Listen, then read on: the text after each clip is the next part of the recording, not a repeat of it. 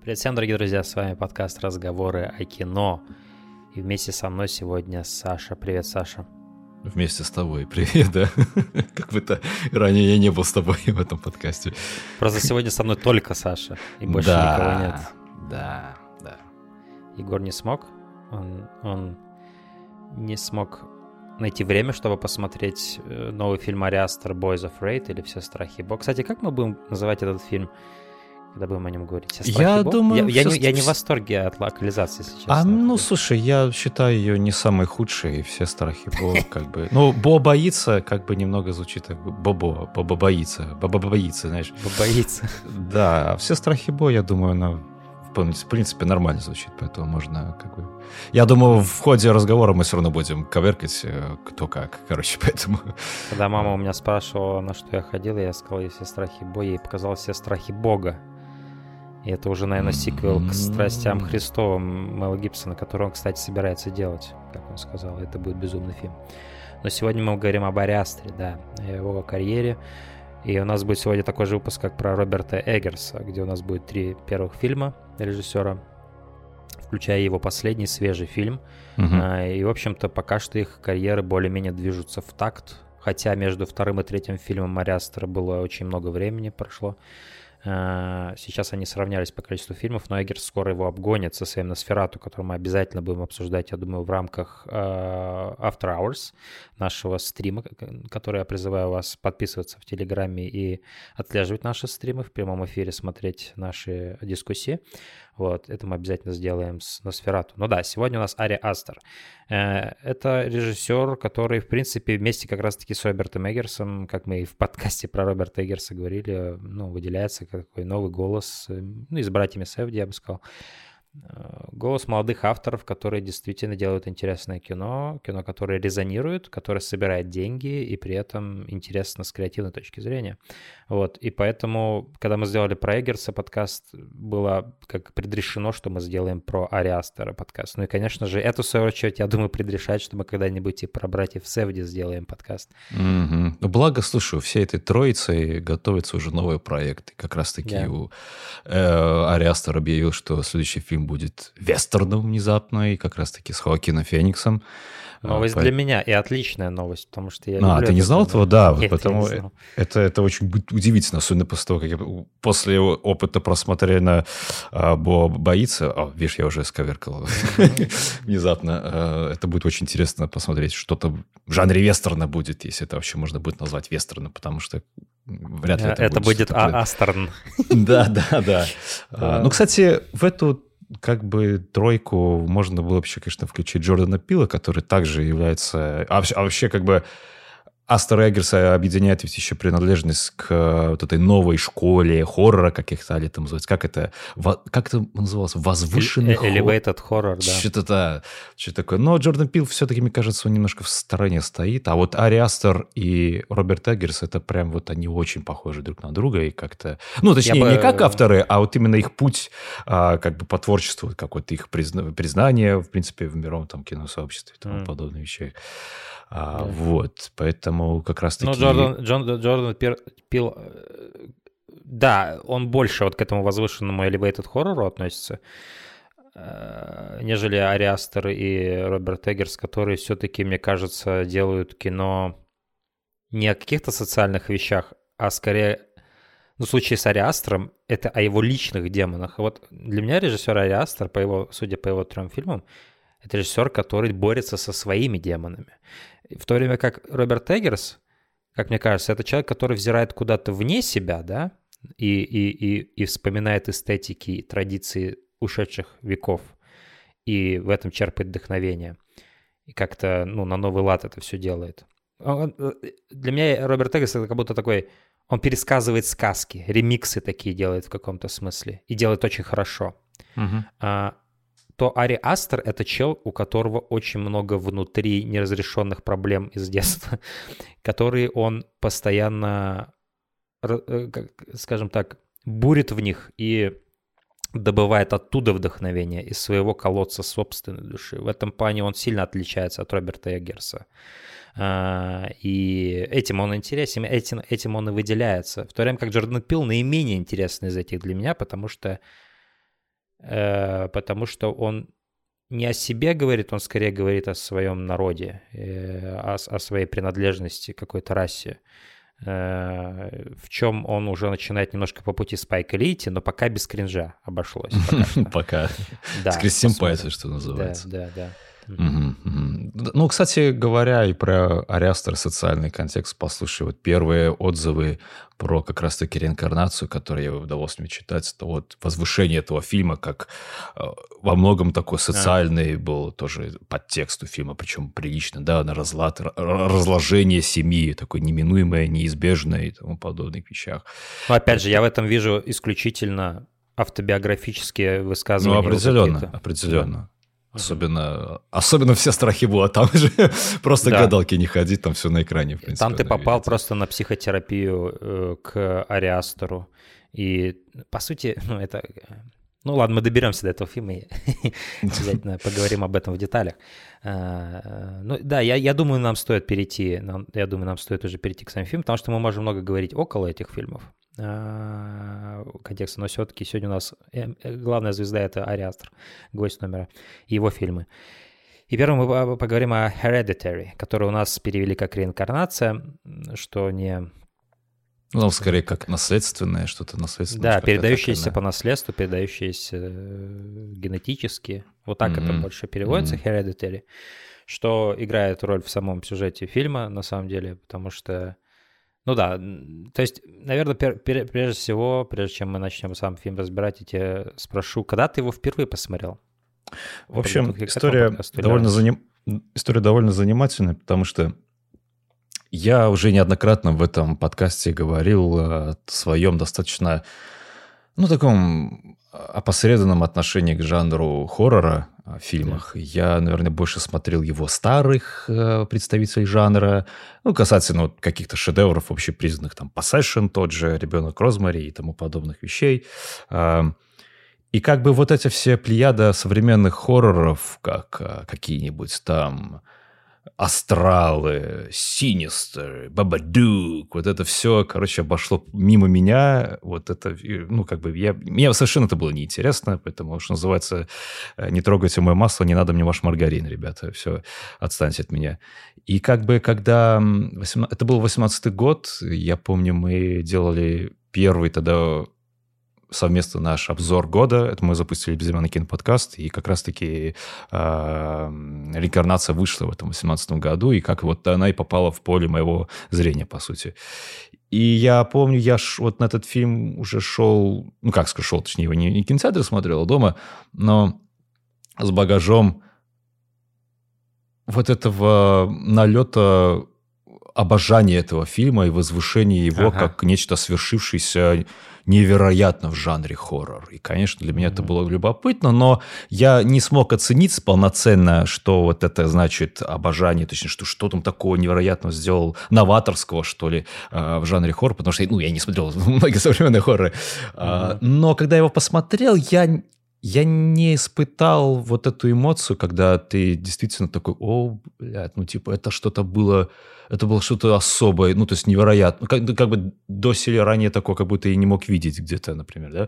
То есть мне это показался очень крепко сделанным, но в какой-то степени классическим современным хоррором, который шел по многим вот стопам предыдущих представителей этого жанра. Но опять же, тут у нас семья и прочее. И меня, меня это в тот момент удивило, что все так обращали внимание, как вот он исследует семью через жанр хоррор. Ну, я так почесал голову, подумал, но мне казалось, что практически, ну, большинство хорроров, они, в принципе, начинаются в семье, вот где-то, понимаешь, что вот тот же Possession вспомни, там это вообще прям, ну, то есть краеугольный э, пласт фильма. И здесь э, я, ну, как бы, опять же, не, не испытал какого-то чувства вожделения к этому фильму. Посмотрел, ну, да, это хорошо сделано. В какие-то моменты он мне казался очень сильно даже напряженным. И на этом просмотре, на втором, наверное, мне даже больше понравился, чем в первый раз. На удивление. Uh-huh. Вообще, с этим подкастом это, это, такая, это такая интересная история, потому что каждый раз вот я перед тем, как мы делаем какой-то выпуск, э, ты уже, я уже в голове немного так, какой-то план намечаешь, примерно как ты будешь об этом говорить. Вот что-то как-то такие мысли уже примерно складываются в конструкции, например, у тебя уже настроение выстраивается. И после того, как я вот посмотрел «Все страхи Бо» Астера и, наконец-то, посмотрел эм, «Солнцестояние». Это был мой давний гештайт, я не смотрел этот фильм до этого.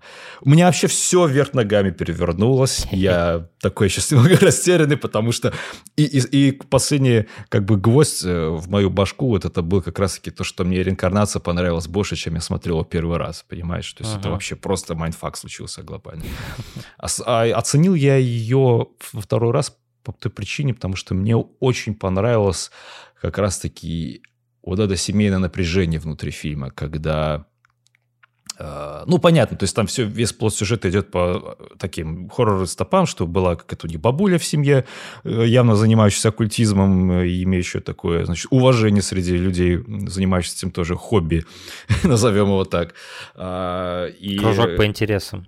Да, да, они вызывают там всяких демонов, вот и всякое такое, и играют в монополию. Так вот, с кем не бывает. У кого нет в семье такой бабушки. Да, да, да. И как бы, когда случается вот эта трагедия, когда они вот по такой страшной случайности э, теряют дочь, вот это Чарли, такой необычный ребенок у них, да, вот да. это в семье появляется вот эта дико натянутая струна, когда мать начинает немного терять. Скорее она обнажается, потому что, ну да, потому да, что верно. мы понимаем, что там уже давно были какие-то заложенные натянутые отношения между, в этой семье. Да, и э, мама начинает немножко терять, э, точнее, почва под ее ногами становится рыхлой, и она теряет немножко рассудок в какой-то степени, то есть психически становится крайне нестабильно. И это вот мне понравилось, как это отражается на семье, и ты вот видишь, как вот муж, который еще сохраняет какой-то здравый рассудок, как ему просто тяжело, как, как сыну тяжело. Он, да, прогибается тоже под всем этим давлением. Да, и вот этот момент мне очень понравился в этом фильме, сейчас на этом uh-huh. Uh-huh. То есть он мне во многом цене был, чем уже а, ближе к концу свершившийся вот этот классический хоррор-момент, когда вот зло пробудилось, да, и вот это все там начало левитировать, безголовые эти все трупы и это всякое. Все это уже было совершенно неинтересно для меня. Это подпортило мою оценку этому фильму, потому что, я так скажу, первая половина этого фильма, она очень даже хороша. Она не лишена клише, она не лишена их, а, клишейных каких-то техник хоррорных, которые мы уже видели сто раз. Но все же первой половине большой идет акцент именно на семью. И вот как фильм про натянутые отношения в семье, это гораздо лучше, чем как хоррор-фильм, который ну, угу. начинается во второй половине, который преисполнен затянутыми пролетами камерами, как главный герой идет по коридору, или он куда-то медленно поворачивается. Вот эти все самые избитые и невдохновленные техники нагнетания саспенса, которые я уже ненавижу в этом жанре, потому что ты знаешь вплоть до тайминга, когда появится бабайка или когда что-то произойдет, и весь этот саспенс, он превращается ни во что иное, как филлер. Просто филлер потому что он абсолютно не работает. Э, то есть для какого-то менее искушенного кого-то, кто, может быть, не смо- смотрит хоррор-фильмы раз в пять лет, это будет действовать, это будет работать. Но Ариастер все-таки работал в жанре, который он и сам знал, наверное, очень хорошо и любил. И меня не расстроило. Ну, это его как бы первый фильм, поэтому я как бы скидку делаю, что где-то он просто не знал, что еще сделать. Но фильм идет 2 часа 7 минут, да, но с титрами. Угу. Но много из этого можно было бы вырезать и просто, наверное, отказаться от каких-то Сейчас идей. ты затронул хорошую тему, потому что я слышал, я прочитал, что изначально фильм должен был идти 3 часа или 2 часа 40. И вот это стремление все постоянно Ариастера увеличивать хронометраж своих фильмов, вот для меня она играет очень злую такую шутку. И, mm-hmm. в принципе, мне... Вот это, это, это краеугольный камень, что мешает мне по-настоящему полюбить его фильмы. То есть mm. я его уважаю как автора, безусловно. А я признаю его очень талантливым человеком. И его фильмы мне нравятся переворачивать в своей голове, думать о них, нежели их смотреть. Вот так uh-huh. я скажу. Я сразу такая затравка, вывод всех оп, вывод всего опыта просмотренных вот этих трех фильмов. Uh-huh. А, да, и я согласен, потому что у Ариастера как-то так вот получается, ты смотришь диалоговые сцены, они хорошие. Особенно-то, вот, забегая вперед, вот я упомянул э, сразу, что не забудьте, в, реинкарна... Ой, в «Солнцестоянии» это была проблема для меня. Ты смотришь диалоговые сцены, и в них, в принципе, хорошо играют артисты, как бы, и они хорошо поставлены, хорошо сделаны. Но вот, видимо, их какая-то комбинация, стыковка между собой, или, может, общий темп, который они забирают у фильма, mm-hmm. они утомляют меня каждый раз. Mm-hmm. Вот в чем какая проблема. И то есть переходя от одной замечательной сцены, такой эффектной, креативно сделанной, там, хоррор, не хоррор, или какое-то просто напряжение, а ты прям просыпаешься, такой, о, класс, и потом опять мое вот любовь к фильму, она опять так вниз сходит, потому что опять я как-то наблюдаю вот какое-то переваривание чего-то, с чем я не совсем соединяюсь. Uh-huh. И это, это сложно для меня было вот каждый раз. Но, но хочу сказать, что солнцестояние, ну, опять же, оно меньше всего идет, э, смотрелось намного лучше, чем два последующих его фильма, именно по... А ты имеешь в виду не солнцестояние, а Hereditary. Ой, да, да, О, господи, я их уже начинаю путать. Такие сложные названия. А, поэтому, да, я согласен, что во многом здесь немножко есть такие какие-то тягомотные моменты, затянутые. У меня такое а... ощущение, что все, вот то, что ему было сказать в этом фильме, он сказал в первой половине этого фильма. Угу. Лучшая идея и лучшая сцена этого фильма — это гибель дочери и последствия гибели дочери. Это лучшее, что есть в этом фильме, потому что это так неожиданно, это так свежо, так классно. То есть, ну, эту девочку довольно много показывают. Ты реально принимаешь ее как чуть ли не главного героя этого фильма. Угу. Но потом ей сносят башню буквально об столб. Я помню, когда я первый раз это смотрел, и как Ариастер задерживается, потому что он не делает такой монтажный переход год спустя, да? Он тебе показывает последствия, как этот ее брат приезжает. Да. Как это... он даже не может признаться в том, что случилось. Он слышит, как его родители, о, наконец-то они пришли из-за двери, говорят, и он ложится, и он полон вины и он спит до утра, и он даже не спит, он просто да, лежит он просто до утра. лежит, у него шок такого, блядь, масштаба уровня, и, что просто его... Да. И он задерживается на всех этих моментах, он задерживается на них, даже когда он впервые, даже еще в машине, когда он понимает, что произошло, он даже боится повернуться, и помнишь, как он смотрит в зеркало заднего вида? Э, на секунду буквально. На секунду. Раз, и, да. и вот как он задерживается на его руках на руле, как на э, нога на педали этого тормоза, на всех вот этих моментах. Вот это, вот это то, что здесь есть круто, это вот как он исследует чувство вины, как он исследует, исследует чувство... Потому что у всех у нас это было, когда мы приходим домой, например, мы что-то натворили, и мы mm-hmm. боимся признаться своим родителям, что мы что-то натворили. И вот э, это, это очевидно, что Ариастер черпает, опять же, из своего детства какие-то ощущения, которые он усиливает через киноформу здесь, в реинкарнации. И это, это классно, это свежо, и то, как он на всем этом задерживается, это то, что, мне кажется, отмечает Скорсезе, потому что один из его больших фанбоев — это Мартин Скорсезе. Да, да, да. Вот. И он говорит, что это режиссер, который свеж тем, что он молодой, но ты видишь, как он контролирует кадр, как он контролирует всю информацию, которая поступает. То есть Угу. Но из всех трех фильмов реинкарнация в меньшей степени все-таки, потому что, э, потому что, опять же, вторая половина, мне кажется, она наполнена необязательными вещами. То есть, может быть, он контролирует, опять же, темп камеры, это все Ариастер, конечно. Э, как я понял, его любимый вообще прием — это пролет камеры слева направо или справа налево, который следит за перемещающимся э, в кадре персонажем. То есть он, он, он, он любит У него выстраивать целом... такую четкую параллель между движением в кадре и движением камеры.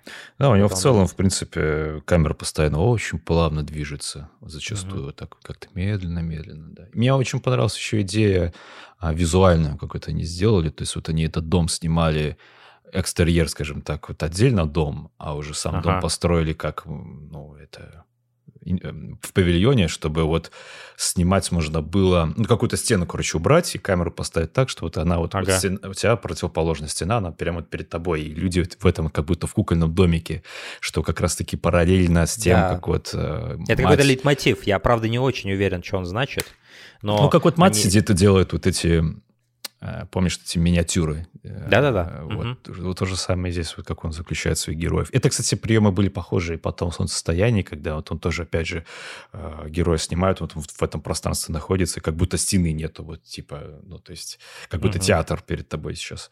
Да-да-да. Вот, это, это Но он начал артистически снимает свои фильмы, все три. Угу. Они, они, все, они все три очень заигрывают с четвертой стеной иногда немножко, э, и, и, и, и с аудиторией, и как-то адресуют адресует порой, и он сам себя адресует, как мне кажется, почти, ну, ну во всех, возможно, этих фильмах. А, они все личные, все эти фильмы, все три личные. Вот как говорят, вот в этой фильмографии режиссера, вот этот фильм, это его личный фильм, знаешь, его персональный фильм. У Ари Астера, походу, вся фильмография будет такая. У него вся фильмография будет состоять из личных фильмов. Если он, конечно, не, не, не, не, не изменится и не станет ну вот сейчас ну, вестерн, все. Да, в качестве Забудь, креативного да. какого-то челленджа самому себе, возможно, если он ну, не станет более отрешенным от своих mm-hmm. проблем, и под, подумает, а сделаю-ка я как Тарантино, например, фильм, да, и просто, типа, буду показывать то, что мне нравится в кино, например, и буду ремиксы делать всех этих историй, которые я видел, как бы. Ну, какое-то ощущение, быть... что вторая половина реинкарнации такой вот и, и является, на самом деле, что и, попытался и, и, да. хоррор, типа, хорошо, я сделал жанр, ну, как бы хоррор-жанр, ну, окей, я попробую сделать все это по-своему, напугать зрителя, вот все эти истории опять, культности, вот эти символы, обряды, э, медиумы, вот эти спиритические сеансы. Это все, знаешь, вот буквально во второй половине этот фильм превратился в, в ужастик от Джеймса Вана. Ну, какой-то там астрал, или, короче. Да, да, да, да, Потому что это очень это все напоминало. Это было, это было ультра избито. Все вот эти приемы были ультра избиты. И даже когда вот в парня, в главного героя вселяется там, да, э, демон, и он смотрит на отражение, которое улыбается ему в ответ, и потом он избивает себя парту, будучи одержимым. Все это было неинтересно. Это было неплохо сделано технически, да, вот эти удары парты башкой и так далее. И его вот это вот искореженное лицо, как будто, ну, когда в него кто-то поселился. Но меня это абсолютно не пугало, если уж говорить о хоррор-начинке, да. Это не наводило жуть, это было просто, как будто я смотрю фильм Джеймса Вана, а не один хоррор от Джеймса Вана, а, кроме его этого, как он назывался, ну, вот этот его последний хоррор, короче, который был полукомедийным таким трешовым mm-hmm, джалло. Mm-hmm. Тот мне понравился на, на уровне просто как экшен, э, ну, такого прикольного, короче, фильма. Но его вот, типа, пугающие вот эти его ужастики, астралы, Аннабель и все такое – Хотя я не уверен, Аннабель он вроде просто продюсировал. Но не суть. Короче, они все э, примерно од- од- одного толка, да, и они никогда меня не пугали вообще. Они были для меня очень скучными. И вот вторая половина реинкарнации также была для меня скучной.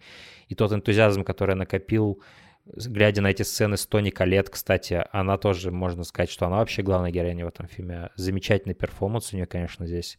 Mm-hmm. По сути, здесь он, ну, как сказать э, скажем так, реинкарнация ее карьеры произошла через этот фильм, потому что ее как под какой-то момент ее подзабыли. Кто такая Тони Коллет, и что это на самом деле хорошая актриса, и благодаря Hereditary ее карьера как бы опять пошла в гору. Вот. А, и их отношения с сыном, их, ее отношения с ее погибшей матерью, умершей, точнее, матерью. А, все вот эти моменты были куда интереснее. А, и хоррор-начинка, она была как хороший, хорошая добавка была, которая усиливала семейную драму. Но во второй же половине семейная драма, драма отходит на, на, на задний план, и как бы экшен происходит, да, просто, ну, так скажем, ебануха происходит. Mm-hmm. И вот этому всему уделяется. И вот когда вот он ходит, и на заднем плане ты видишь, как она там бегает по стенам или стоит на стене где-нибудь там на потолке, абсолютно неинтересно было это все наблюдать.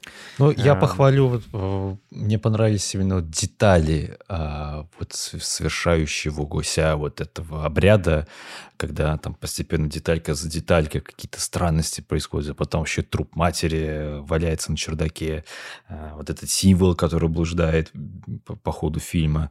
То есть вот эти моменты мне понравились, mm-hmm. но в основном, конечно, да, я как бы неискушенный зритель хоррора, я напряжение напряжение такие испытывал э, в какие-то моменты, uh-huh. но а, я согласен с тобой, что вот сцена, когда Тони Коллет, вот ее персонаж, приходит на вот это собрание анонимных вот людей, которым нужна помощь, и она просто высказывает вот всю свою историю, вот так вот, знаешь, выговаривается. И вот, вот это было интересно, конечно.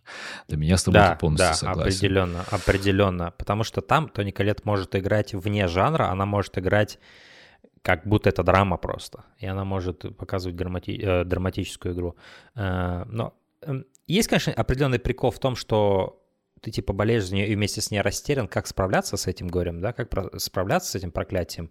И ты как будто, ну, помнишь, с каким энтузиазмом она начинает собирать их и зачитывать эти заклинания, сама не понимая, что она еще на большую их навлекает беду, да. Э, и, и это мне напомнило, на самом деле, корейский и южнокорейский хоррор 2000 кажется, 16 года, в один день, э, в один год с неоновым демоном, потому что вышел, я помню, uh, The Wailing, а, который, у меня, да, который у меня был да. очень высоко, высоко в топе. Ты его смотрел, да? Да, конечно. Там тоже очень похожая идея того, что у отца, э, по-моему, дочь э, дочь захворала, и на нее какое-то проклятие обрушилось, и он в попыхах начинает искать всяких шаманов, еще кого-то. Угу. И, и как и зритель, так и главный герой а, не понимает, где же на самом деле здесь дьявол, где на самом деле здесь тот, кто помогает главному герою, а кто еще больше хочет его проклянуть. Потому что ты сам, ну, сам герой как бы он не понимает в этих вещах, и ты тоже не понимаешь. Ну там, понимаешь, и... к корейскому все-таки традиционным способом намешаны жанры. Там больше скорее был как детектив такой, триллер, э, да, и намешан еще с ужасом. И, конечно, просто а как... А здесь семейная драма, замешанная с ужасом. Ну да, я просто да. К тому, ну... я, я просто к тому, что вот этот похожий элемент, он в обоих фильмах есть, где главный герой мечется и, и, порой не может разглядеть, где ангел, а где дьявол перед ним находится. Вот. И, и, и, и Уэллинг это было поэффектнее, на мой взгляд, чем здесь, чем в реинкарнации. Я не ощущаю, что в реинкарнации есть вот это метание, где дьявол, где... Ну почему что... же? Она же эту бабку встречает, и бабка вроде ей помогает, и мы долгое время можем думать, что реально бабка хочет ей помочь. Но есть такие типа тревожные да, ну, звоночки просто, понимаешь, от половин, как у моей матери, типа. Да, да, а, да. Но это скорее такое заигрывание со зрителем, как бы одноразовое немножко, потому что бабка один раз просто предстает уже в плохом свете, ты понимаешь, ну все, это...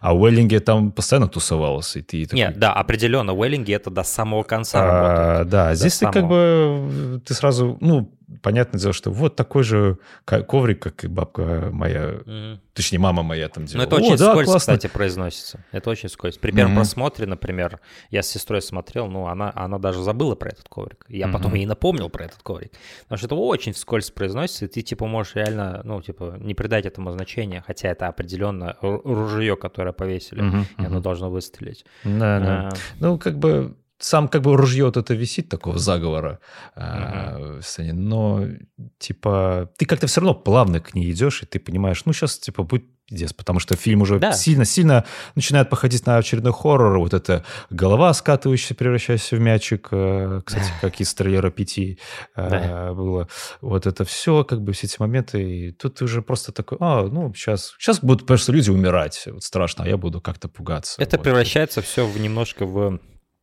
Поэтому... в такой, э, как бы это сказать, аттракцион немножко раз, разных хоррор-изображений. Ну, типа, и, типа, как я могу эффектно удивить да. зрителя и как-то напугать его? Сейчас да. Габриэль Бирн просто загорится на месте, будет стоять вот, и загорится. например. Ну, как-то вот, э, да.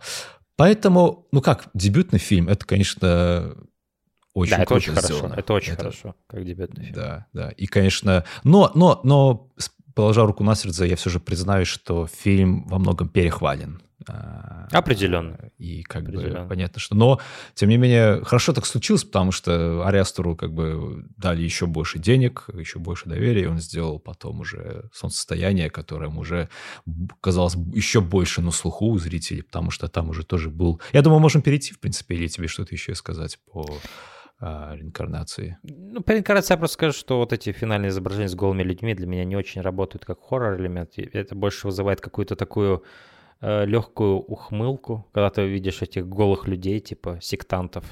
Ну, а, типа, но, как но... бы, да, обряд, шабаш, голые люди, как бы... Но вот... в самом конце, вот самый финал в избушке в этой, да, маленькой, угу.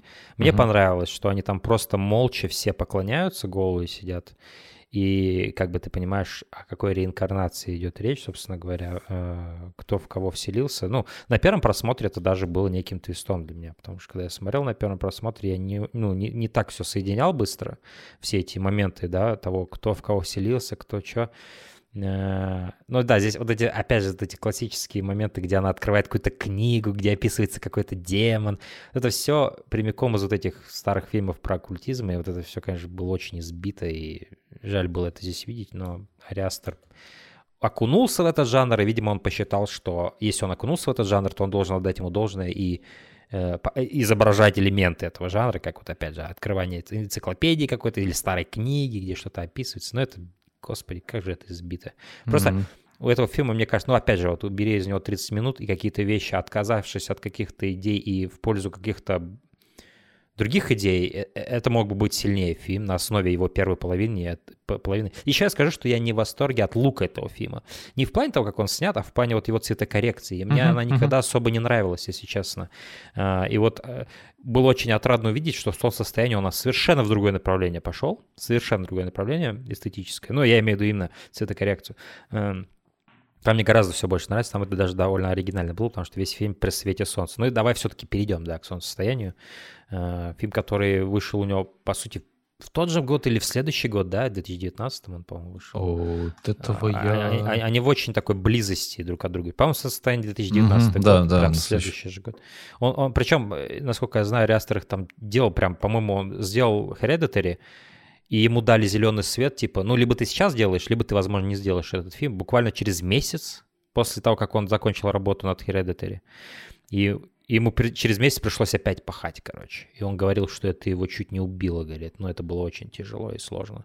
Mm-hmm. А, вот. Но да, то есть он сделал два фильма очень близко. Видимо, после этого он решил хорошенько передохнуть и обмозговать свой следующий ход. И вот аж в 2023 году Boys of Raid вышел.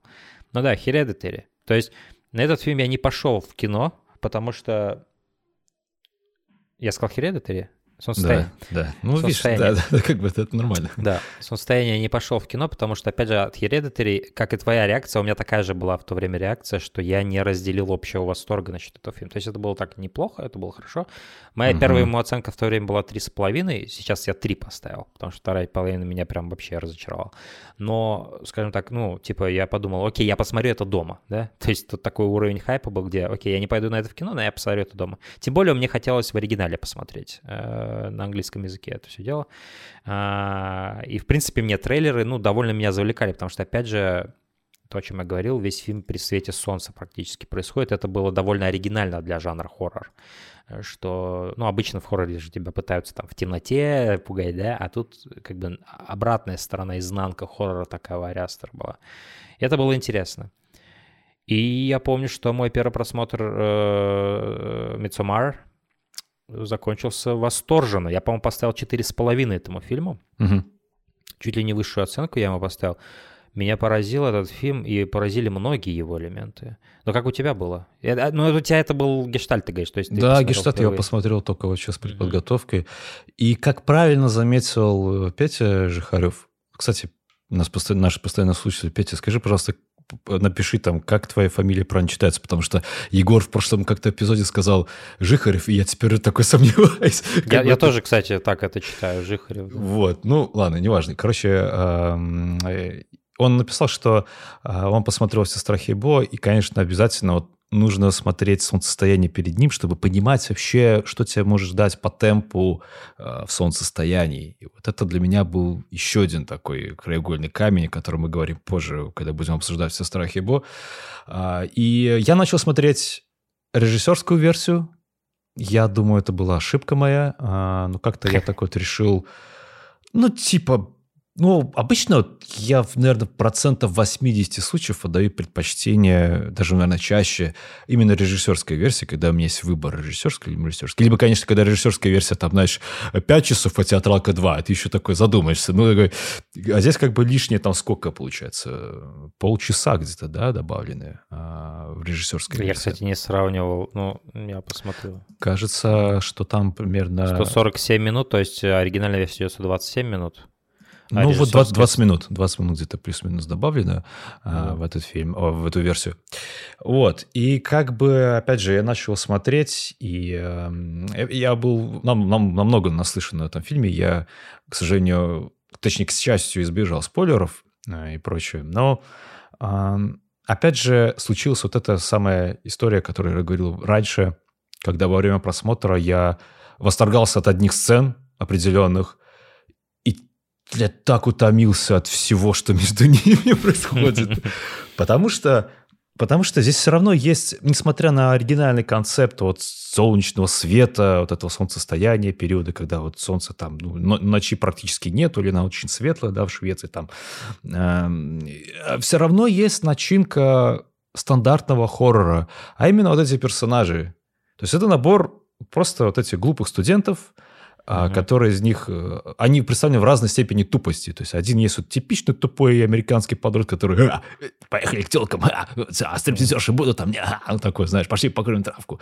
А второй, главный, по сути, ну, точнее, парень главной героини, он такой ну, такой тюфяк. Он, он, он, он нормис, короче. Да, нормис, но который в конце... главный герой в компьютерной игре, знаешь, Бли, он, ближе... он ничем не уделяется. Да, да, который ближе уже э, к концу фильма внезапно такой, а я вообще-то эгоист и сволочь. Такой, знаешь, я такой, ну, блядь, ладно, хорошо. Когда он отобрал, значит, хотел отобрать, по сути, работу, да, у этого, uh-huh. ну, как отобрать, сказал.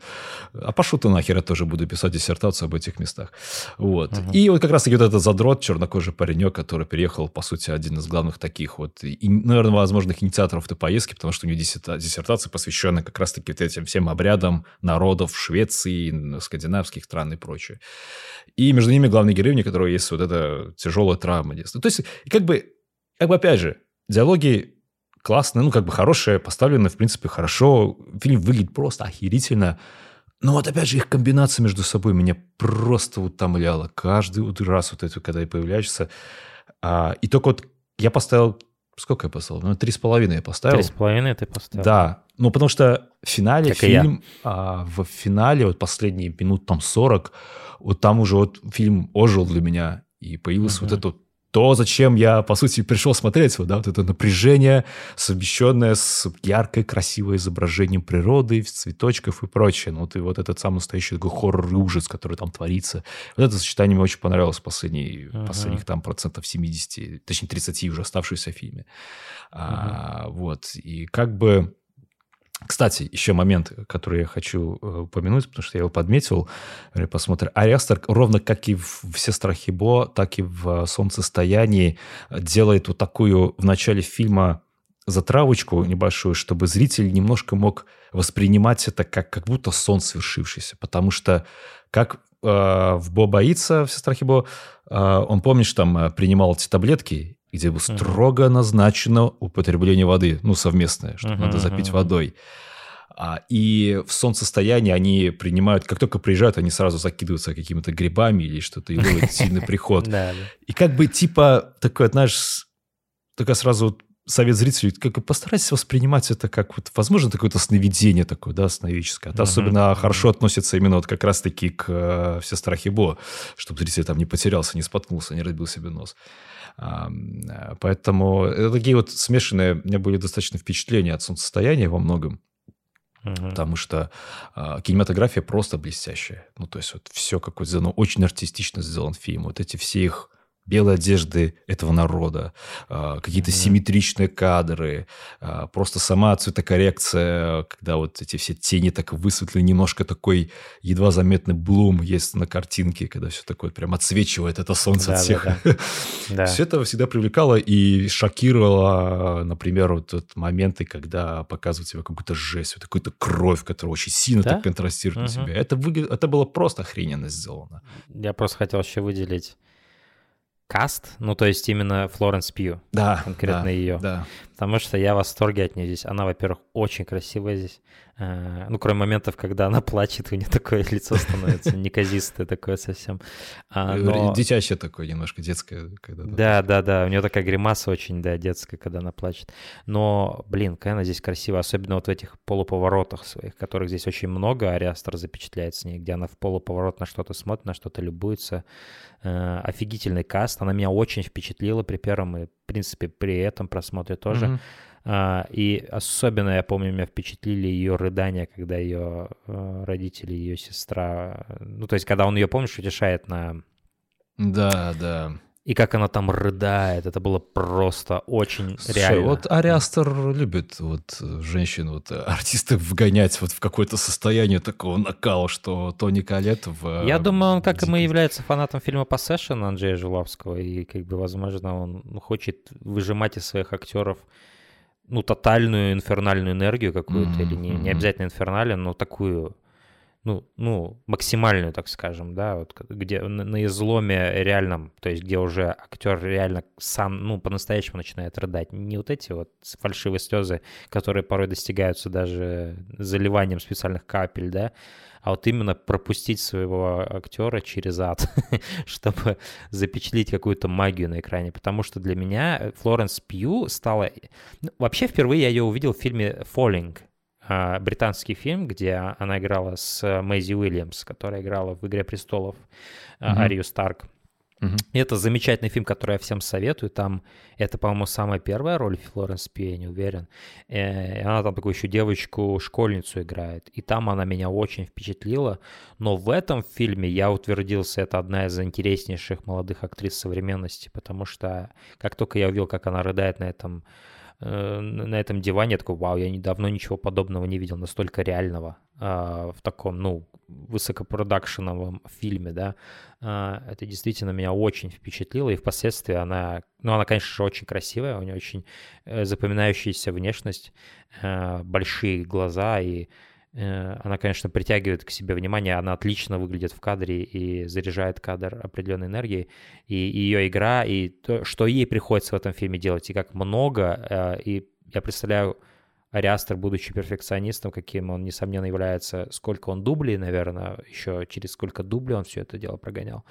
Ну, это, это, это очень впечатляющая работа, на мой взгляд. Я не скажу, что я там ее поставлю там, на, один, на один пьедестал с Изабель Аджани Possession, uh-huh. но, но, но, черт побери, это все еще очень круто было. И для меня именно Флоренс Пью — это главное сокровище данного фильма. Без нее этот фильм бы и в половину не был бы так хорош, на мой взгляд. При всей его замечательной кинематографии, всех этих uh-huh. идей с фольклором и вот этим... Потому что это такой фольклорный хоррор да, в чем-то, э, на мой взгляд. То есть, ну, может быть, не в плане каких-то... Ну, опять же, вот эти традиции, по-моему, они реально существуют в Швеции. Или, да, может, да. это какая-то их усиленная ну, версия? Но... Это же, конечно, тут намешано, как я понял, я немножко так почитал, э, э, это самое, я не Клим Жуков, не специалист во всем. Но здесь как бы намешаны очень такие кучи всяких вот этих скандинавских мифов, легенд, и как раз-таки вот это, как это называется, Атуступа или как-то там, когда вот сбрасывание стариков, короче, с, ага. со скал. Вот это реально было в истории такое. Я почитал такое, нифига себе. И мне очень понравился момент фильма, когда они, э, когда он вот этот Пеле э, называет этот обряд. Все таки что? Что? Ты раньше слышал об этом? Нет? И пытаются погуглить, а интернета нет. Я такой, да, Как же меня это бесит, говорит, я не могу погуглить. Да. да, В общем, и, кстати говоря, что еще объединяет его как раз-таки с Эггерсом? Забавный такой момент, что они оба попытались ну, вот как-то по-своему транс, э, э, транслируют эти свои впечатления от скандинавских мифов, потому что ну, да. Снял потом «Варяга» своего северянина, точнее, Ариастар вот по-другому подошел э, и угу. тоже поигрался со скандинавскими этими мотивами. Это интересно. Да. Конечно, и с художественной точки зрения, вот именно как оформлены все эти пространства, вот особенно интерьеры, как вот они все расписаны в солнцестоянии, это Блин, ну очень круто сделано. Прям она очень интуитичная, она очень, опять же, запоминающаяся. А, и... Э, да, он, он, он, он, он заставляет тебя полностью понять географию этого места, и, и ты реально в нем находишь... Это в какой-то момент, ну, нет, я не буду проводить эту параллель, она слишком пошла. Забудьте. Но... Не забуду, ну, ты... давай, давай, давай, давай. Нет, нет, нет, я не буду это говорить. Но, э, скажем так, эм, ты реально в этом месте находишься долго, с разных сторон его смотришь, и ты, в принципе, понимаешь, ага, здесь этот сарай, здесь вот этот запретный там храм какой-то, да, в который никому нельзя заходить, здесь вот эти горы. И как бы, ну, вот это ощущение географии, оно очень хорошо на этот фильм работает. Потому что ты реально здесь много времени проводишь, и из-за этого место mm-hmm. становится реальным для тебя. Оно не становится просто каким-то ну, чередой декораций, а оно действительно становится настоящим местом. Это как бы, ну, хорошо, я так это скажу, эту параллель. Это как будто ты смотришь реалити-шоу в каком-то смысле где вот есть несколько молодых героев, которые приехали найти свою любовь или не найти свою любовь. Но Последний герой, типа, типа, на остров Или, или как за стеклом вот было из, mm это, это реалити-шоу. То есть где вот есть группа молодых людей, и ты видишь между ними динамики, как они со временем меняются, потому что поначалу они все такие дружелюбные, а потом у них начинаются ссоры и все такое. Вот. То есть этот, этот фильм даже как будто полупародия вот этих реалити-шоу в, какой-то, в каком-то смысле. Я не знаю, думал ли Ариастер об этом, когда писал сценарий, но э, учитывая, какой большой у фильма хронометраж и как он тебя дотошно э, знакомит с географией этого места, да, э, ну, такие ассоциации сами собой возникают на самом деле. Вот. Угу. Еще я часто видел критику фильма, что подростки вот эти, они такие достаточно крепкие духом, уж сильно крепкие, потому что у них очень мало что вызывает подозрений, и даже после uh-huh. свершившейся акта вот этого сбрасывания вот этих стариков, когда они сбрасывались, и когда еще последнего деда добивали вообще молотком огромным по башке, да. а, и когда начинают пропадать вот их э, друзья, такие, да, а да, где это было, не, это было неубедительно. А это ну, ну там поехал, такой, а, ну, блядь, ну ладно там. Типа, вот, как ты думаешь, он до сих пор с этой телочкой там где-то ходит? Ты такой, бро. Да как ты, да. что здесь происходит? Да, да, ты видишь этих людей вообще? А, господи, ты пописал на дерево это старое, и у этого истерика случилась такая, он чуть это... Он ну, будет в порядке, он будет в порядке. Да, да, да, просто орет там. Это было забавно много. Кстати говоря, вот у Ариастера, в принципе, чувством юмора все хорошо. И во многом здесь как будто ощущалась немножко такая вот смешки его ухмылочки. Например, когда тебе показывают это, то есть когда Пеле с восторженным таким взглядом, видом показывает на полотно этой истории любви, и тебе показывают эту карикатурную такую сцену, когда, ну, типа, девушка приворожила парня, отрезав там свои лобковые волосы и э, uh-huh. кинула еду. Это, я, я, ну, я засмеялся в этот момент, мне стало uh-huh. смешно. Мне казалось, это сделано намеренно, немножко так символистически. Не, в этом фильме определенно ну, в первом меньше было юмора явно, в Hereditary явно ну, да, было да, меньше юмора, чем в своем состоянии. То есть здесь, он, здесь больше смешных моментов э, происходит. Ну и через Уилла Полтера, конечно, вот этот парень, который озабоченный, который из себя такого ловеласа строит, а потом очень растерянно себя ведет, когда девушки к нему проявляют внимание. Mm-hmm, такой, mm-hmm. Э, напускная вся эта его мужественность разбивается просто. Э, с ним довольно много смешных и было диалогов связано, на мой взгляд. И он хорошо играл такого чувака, который чисто едет потрахаться, и ему не хочется вот этих всех драмы вот этой, связанной с, с девушкой, да, э, вот этого парня. Ну, с Флоренс Пью, короче. Ну да, в центре, конечно, здесь Флоренс Пью — это ее история, история ее травмы, которую... И это история взаимоотношений, где, опять же, Ариастер, опять же, он ну, я думаю, что-то из своего опыта здесь привносит, потому что он показывает, ну, такую вот натянутую, он, он под микроскопом рассматривает динамику, когда вот есть молодая пара, да, которые какое-то время уже встречаются, но и как бы такое неудобство, которые могут за этим последовать, где ты вроде тебе нравится девушка, но у нее такие тяжелые проблемы, что ты не можешь ей, по сути, помочь, да, и как себя в такой ситуации вести. И как бы он показывает такие отношения, где парень вроде как ты не, ты не можешь сказать, что он ее любит, она типа ему нравится, и ему как будто просто неудобно ее бросить в да, такой момент. Возможно, он уже хотел ее бросить. Конечно, но они теперь вот это, это произошло. Да, теперь уже это произошло, и ему просто неудобно это сделать, mm потому что он вроде как должен ее поддержать. И ей, в свою очередь, неудобно, потому что она подозревает, что ему неудобно, но она не что знает он точно. из жалости она... только остался. Да, и, и она вроде как хочет с ним дальше быть, но в то же время есть вот этот не, не проговоренный между ними момент того, что он из жалости с ней продолжает встречаться. Э, и, и, и то, что он из жалости ее берет туда, хотя он думает, что она не поедет, и она как бы она решает поехать туда в любом случае с ним. И это всю эту их динамику напрягает. И э, это, вот, вот Ариастер, он об этом, он об человеческих отношениях он снимает фильмы. Его фильмы, они о человеческих отношениях, какие они могут быть сложные, какие они могут быть ужасные порой. Эм, он об этом. И, uh-huh, uh-huh. и вот это мне в нем нравится. Это его стержень, за который он должен держаться и дальше, я считаю. Потому что э, чисто как жанровый фильммейкер он недостаточно интересен. То есть он не может делать как Тарантино, он не сможет. Он не сможет сделать как Эггерс. Но вот у него есть своя вот эта суперсила, и он должен за нее держаться. И вот, э, по сути, как он потом его, его описывал, типа, или он говорил, что, типа, я посвящаю этот фильм всем, кого бросили, короче. Типа, да, я, я читал, людям, что у него бросили. достаточно были тяжелый, был тяжелый опыт расставания с своей там девушкой, и как-то вот он видишь, вот излил. Это, возможно, его месть какая-то была, да. Не знаю, место, ну, как бы, ну. ну... Но, но, но явно тут, типа, ну, в конце то, что происходит с ее бойфрендом, да, это, это выглядит как вот тотальное какое-то, ну, распятие, потому что в конце она, сам последний кадр, это она улыбается, понимаешь? Mm-hmm. То есть она, mm-hmm. она, она, она... Это же фильм, э, состояние, это если ты вот его до самой вот базовой фабулы, э, ну, там, не заведешь, да, и вот, типа, про что это?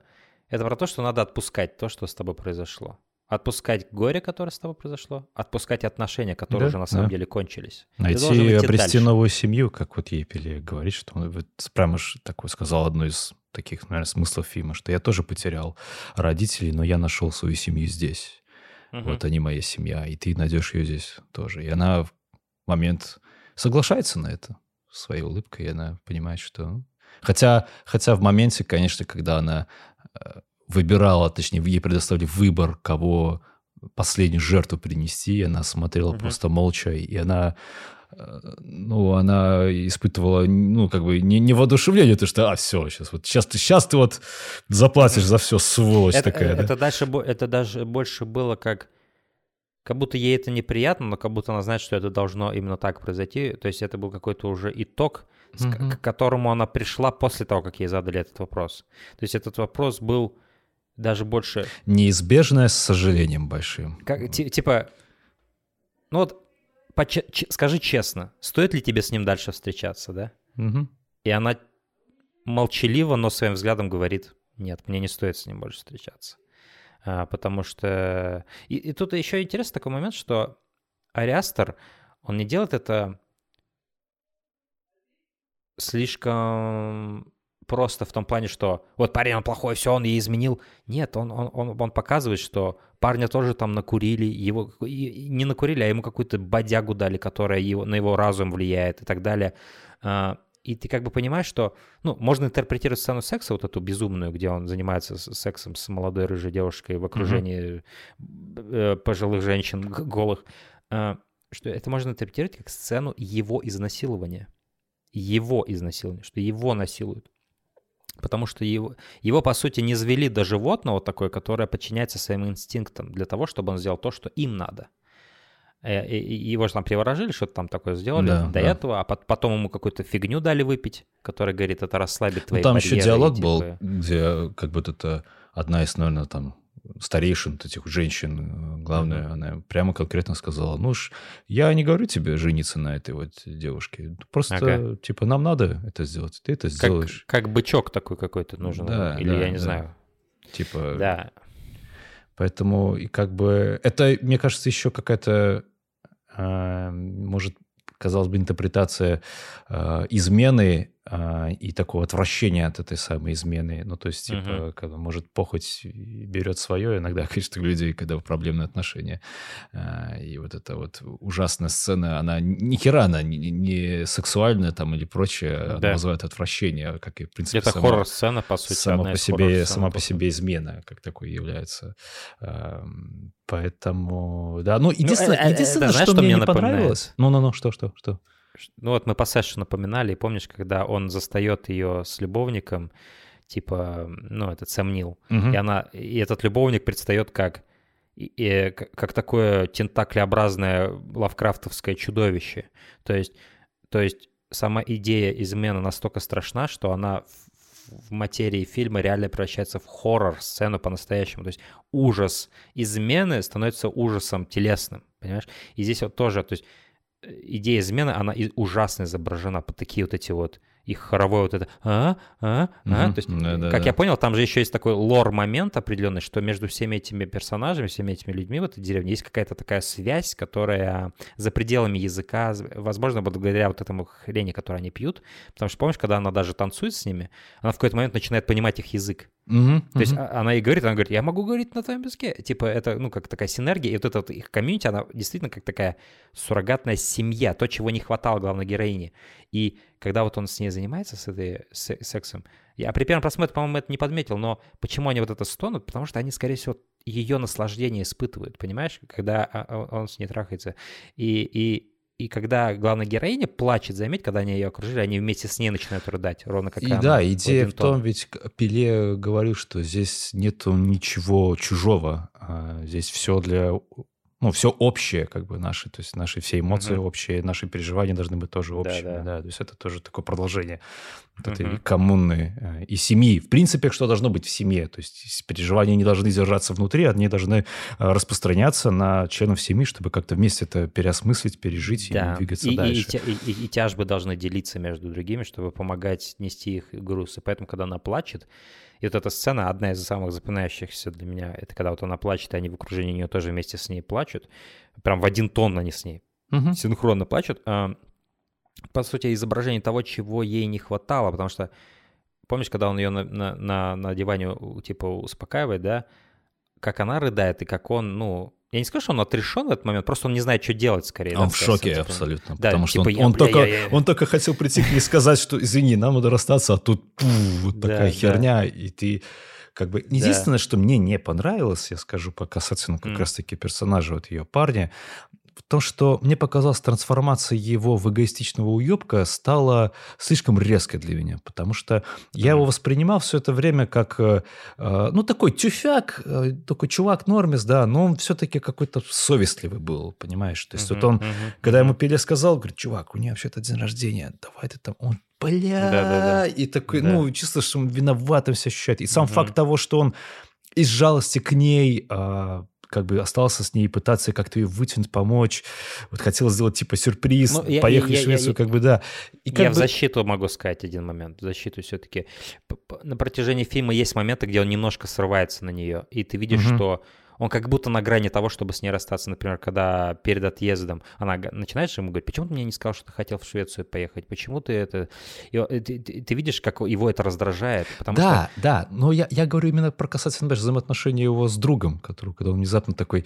А, а, а знаешь что, Типа, пошел да. ты нахер, я тоже буду делать эту uh-huh. диссертацию. И, uh-huh. ну, как вот это мне показалось, что такой щелчок Знаешь, произошел э, сильный. Для меня этот момент, в принципе, немножко меня он э, вводит в такое замешательство, потому что, типа, я изначально не понимаю, а что плохого в том, что они оба будут над этим работать. Они же все-таки будут каждый по-своему это делать, в любом случае их будут Но отдельно с оценивать. с учетом того, я так понял, их, из их диалога Но. с этим чернокожим парнем, что чернокожий парень, вот это, я забыл, Джош, кажется, его звали, да, Джош, а, он за руку вел, по сути, этого чувака, то есть угу. благодаря нему, видимо, давал списывать, понимаешь? Угу, Поэтому он боится, что... Его, его просто, наверное, это даже раздражает, да, что он столько ему помогал, и теперь этот чувак так ему отплачивает, да? Типа, ну, во-первых, да, во-вторых, слушай, ну, вот, прикинь, вот э, ты делаешь э, работу, и она будет не оригинальная уже, mm-hmm. и кто-то mm-hmm. будет, он будет постоянно заимствовать, он будет постоянно что-то подшиваться. Ведь он видно, что он хитрый чувак, он не умный, он просто такой хитрый mm-hmm. да.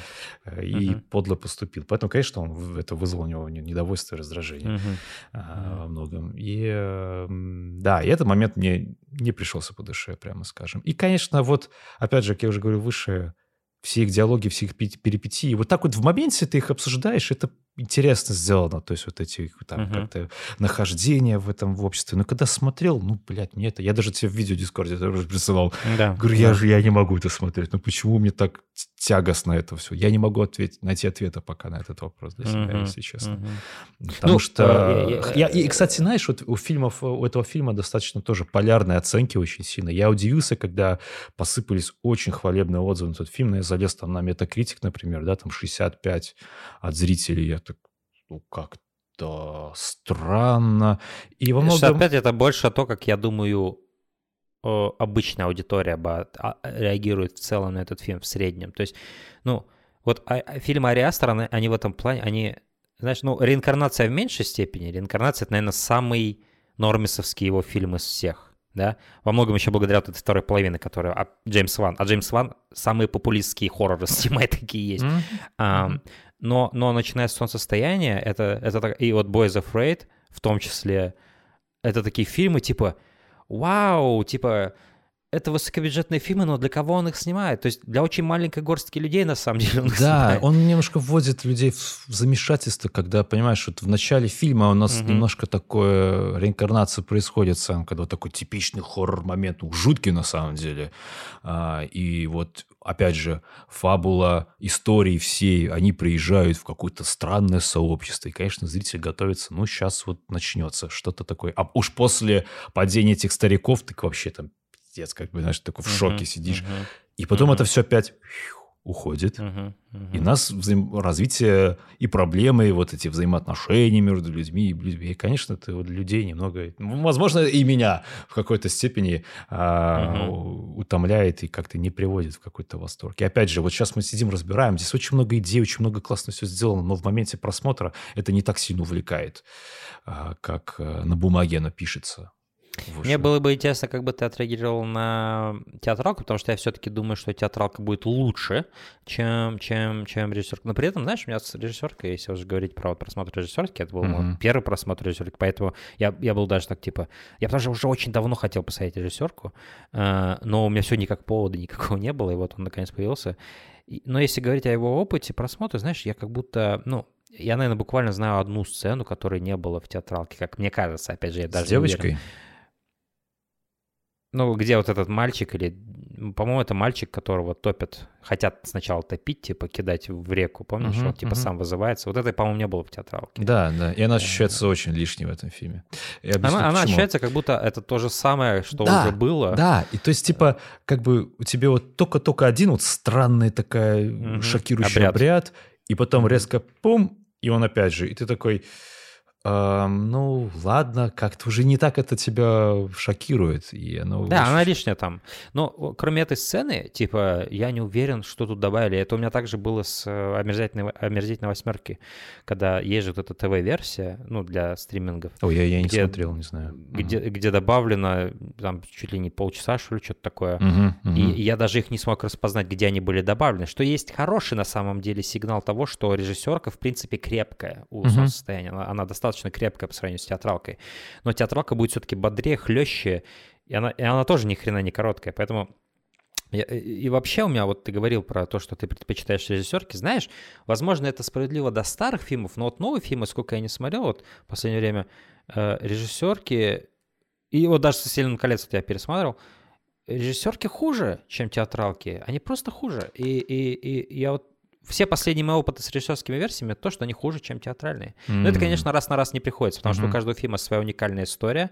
А, и, конечно, у каких-то фильмов действительно лучше смотреть. Но вот опять же, Донни Дарка, режиссерка хуже, гораздо хуже, чем театралка. А, но при этом есть Робокоп, где больше насилия, и, а, и это добавляет там всего лишь минуту, и это лучше смотреть, чем театралку. То есть Тут надо, блин, такие моменты проверять, если вы впервые смотрите, э, что лучше, да, то есть есть специальный сайт для вот этого. То или, ли дело товарищ Нолан. Никаких да. режиссерок, все. Это и есть да. режиссерка моя. Да, все, это и есть. Ну, Дэнни Вильнев тоже. Вот. Угу. Угу. Но, но как бы я, я, я особо не заметил, где здесь что-то было прям такое, кроме вот этой сцены, которую я сказал, которая, в принципе, длится минут 5, наверное, 6, да, она длится с этим пацаном, а, но она, она лишняя была, она лишняя была. Потому что она еще ночью происходит.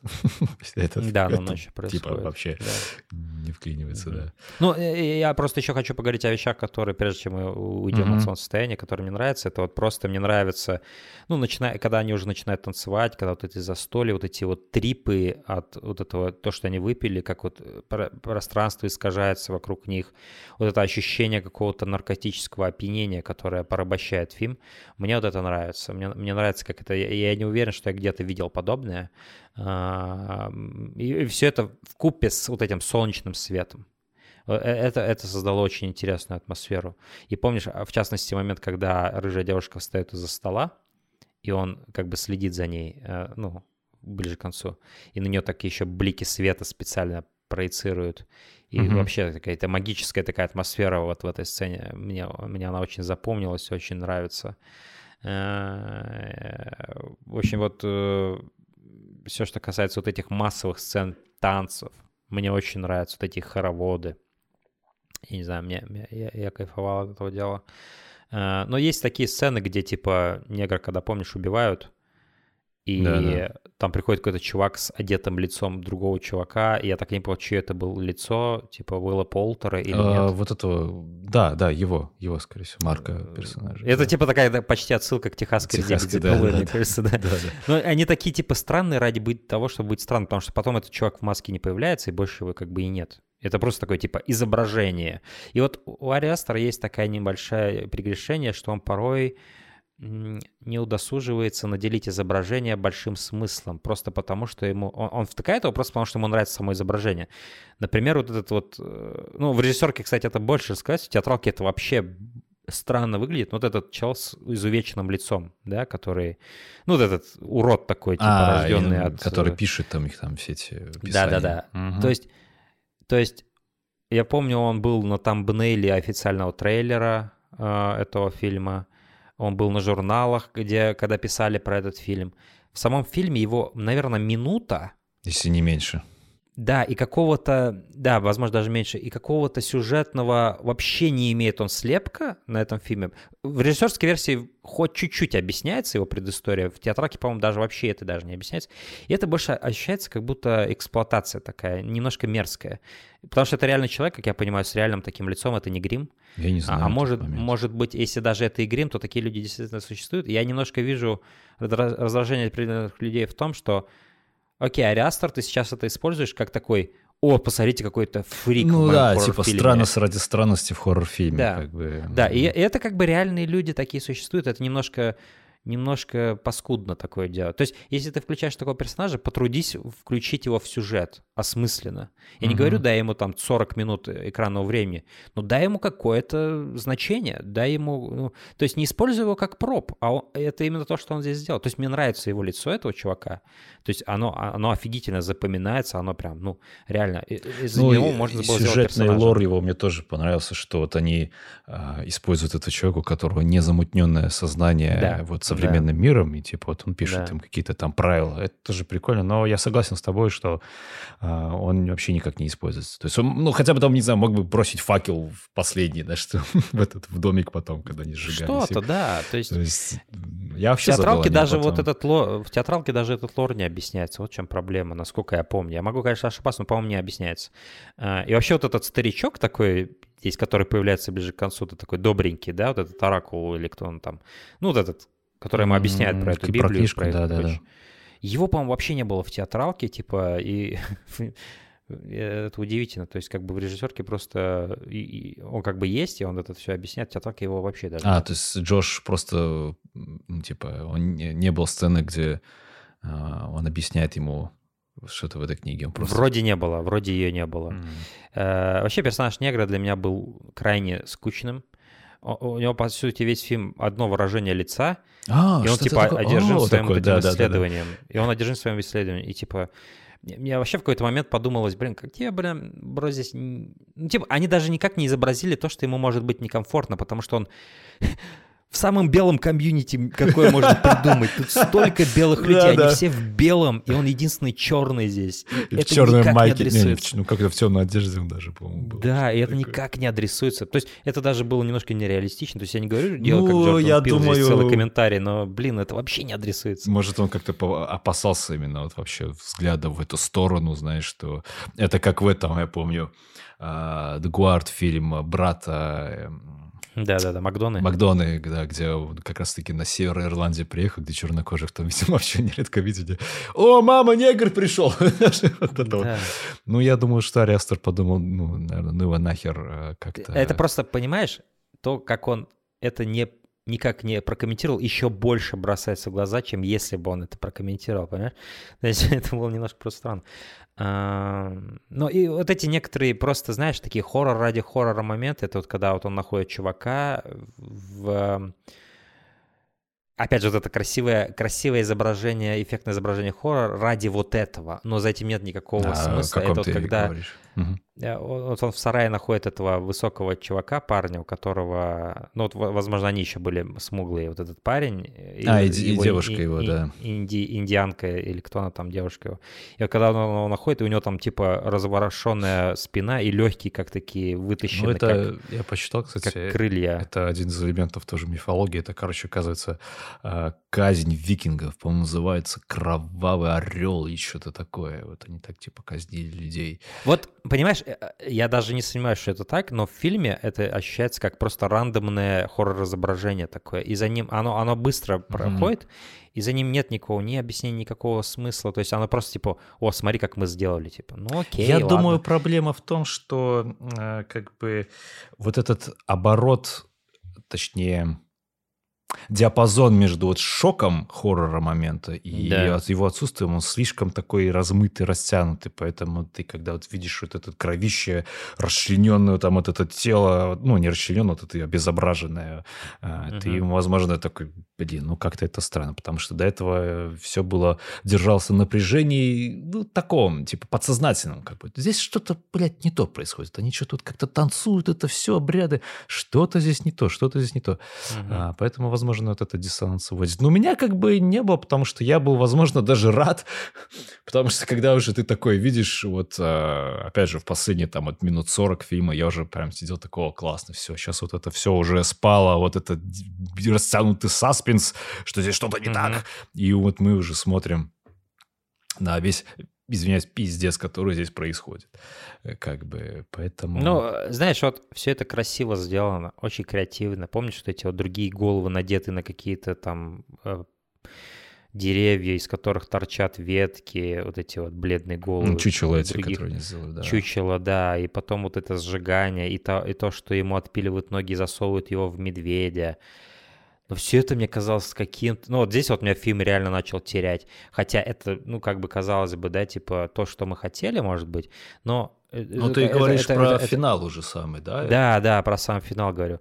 То есть мне это казалось какой-то вычурно, вычурной креативщиной такой, знаешь, типа Типа, может, мы вот, вот такое мы вам покажем. Вы не ожидали такого никогда. Вы думали, вот медведь, наверное, он выйдет из э, клетки, начнет всех там убивать. А мы его использовали как проб, как одежду, типа, для главного героя. И вот такое у нас будет изображение. И вот здесь мы вот это сожжем. Uh-huh. И мы на героиню огромный оденем э, такой из цветов платье гигантское. Она будет бегать в нем. И все это мне казалось как-то, ну, бля, гротескное. Я не знаю, может, потому что все-таки немалая часть фильма, она довольно сдержанная в плане вот, ну, хоррор-контента, да. То есть для меня интереснее в этом фильме сцены, гораздо интереснее сцены, это вот такого логического характера и эмоционального характера, где, например, вот она плачет, и они вместе с ней плачут, да, uh-huh, вот uh-huh. такие сцены, нежели вот чувак в маске, которая из лица другого чувака на секунду появляется, или вот этот урод, или вот это ее платье в конце появляется, или, и, и, или его вот запихивают в медведя, то есть вот это все было чересчур для меня. Это был уже mm-hmm. какой-то трэш, если честно. То есть это вот был такой типа возвышенный трэш, elevated трэш, так скажем. То есть если есть просто трэш, как вот в хоррорах 80-х, да, где там кому-то бошку дробовиком разнесло, как в фильме «Маньяк», например, там, и, и, или еще что-то такое, это такой, ну, такой гротескный гротескный трэш, да, то здесь это такой возвышенный гротескный трэш. Вот он у нас будет, у него здесь легкие, как крылья будут, вот у нее вот это платье будет, mm-hmm, вот он будет внутри mm-hmm. медведя. И это, вот, вот, вот это все немножко меня уже отталкивало, и, и, и, и, и была в этом какая-то претенциозность для меня, если честно, если честно. А, а, вот это все, что ты сейчас сказал, да. Вот для меня это справедливо как раз-таки для все страхи Бо, как а, удивление. А, я я понимаю, о чем ты. Я, mm. наверное, не испытывал вот такого сильно негативного эффекта от того, что я mm-hmm. видел в солнцестоянии. Но я понимаю, о чем ты. Ариастер очень любит стараться удивить зрителя а, своей креативностью. Он немножко ее порой не сдерживает, что ли. Просто, а... знаешь, вот если вот в фильмах, э, хоррорах 70-х, 80-х это было бы просто, ну, у тебя могли быть даже те же самые все пропы, но это было бы менее эстетизировано я, снято я, я, и я, я, не я, так я задерживалось. Смотри, э, смотри, короче, э, извини, перебью, но э, я, я думаю, тебе, знаешь, что не хватило? Вот этой сырой немножко панк-роковской сырой, такой штуки. Сырой, вот да. я, когда смотрел вот эти все его хорроры, все фильмы, я, знаешь, какую сцену вспоминал из Possession? Э, когда, которая врезалась мне в память очень сильно, когда он едет на мотоцикле через вот эти проемы между домов и просто орет. Ага, ага. Да-да-да. Вот это вот есть сырой такой панкроковский хоррор, когда... Где-то даже неряшливость какая-то нужна. Да, то есть когда нету эффекта... Недостаток бюджета, возможно, да, где-то не, не создано спецэффектом крутым, как бы. Это, mm-hmm. это пугает. Это то же самое у Дэвида Линча все, все методы пугания Дэвида Линча, они буквально из бумаги как будто сделаны, понимаешь? То есть да, они да, да. из какого-то гипсокартона. Ты их не купишь за деньги там, да? Да, да. То есть он просто тебе может показать типа фейт обычный, который ты сделаешь там в After Effects одним кликом, да? Но это, это, это, это страшно, это тебя пугает. Да. Э, вот это меня раздражало все страхи Бо, о котором мы говорим чуть позже. Угу. По итогу, как бы несмотря на мои Э, опять же, вышеупомянутые тягости во время просмотра, я все-таки как бы поставил, ну, три с половиной, это хорошая оценка, все такое э, этому фильму. Но, опять же, я считаю, что он ну, перехвалим чуть-чуть во многом. Хотя, блин, вот очень сложно, потому что концепт вот оригинально снят, вот тоже как-то нестандартно, необычно. И вот темы, которые в этом заключены в фильме, а, они офигенные. Но вот какая-то вот, может, неряшливость режиссерская или что, не, не дают мне полноценно полюбить а, вот и э, этот фильм, опять же. Вот, то есть что-то что пока мне не соединяется с Ариастером, к сожалению.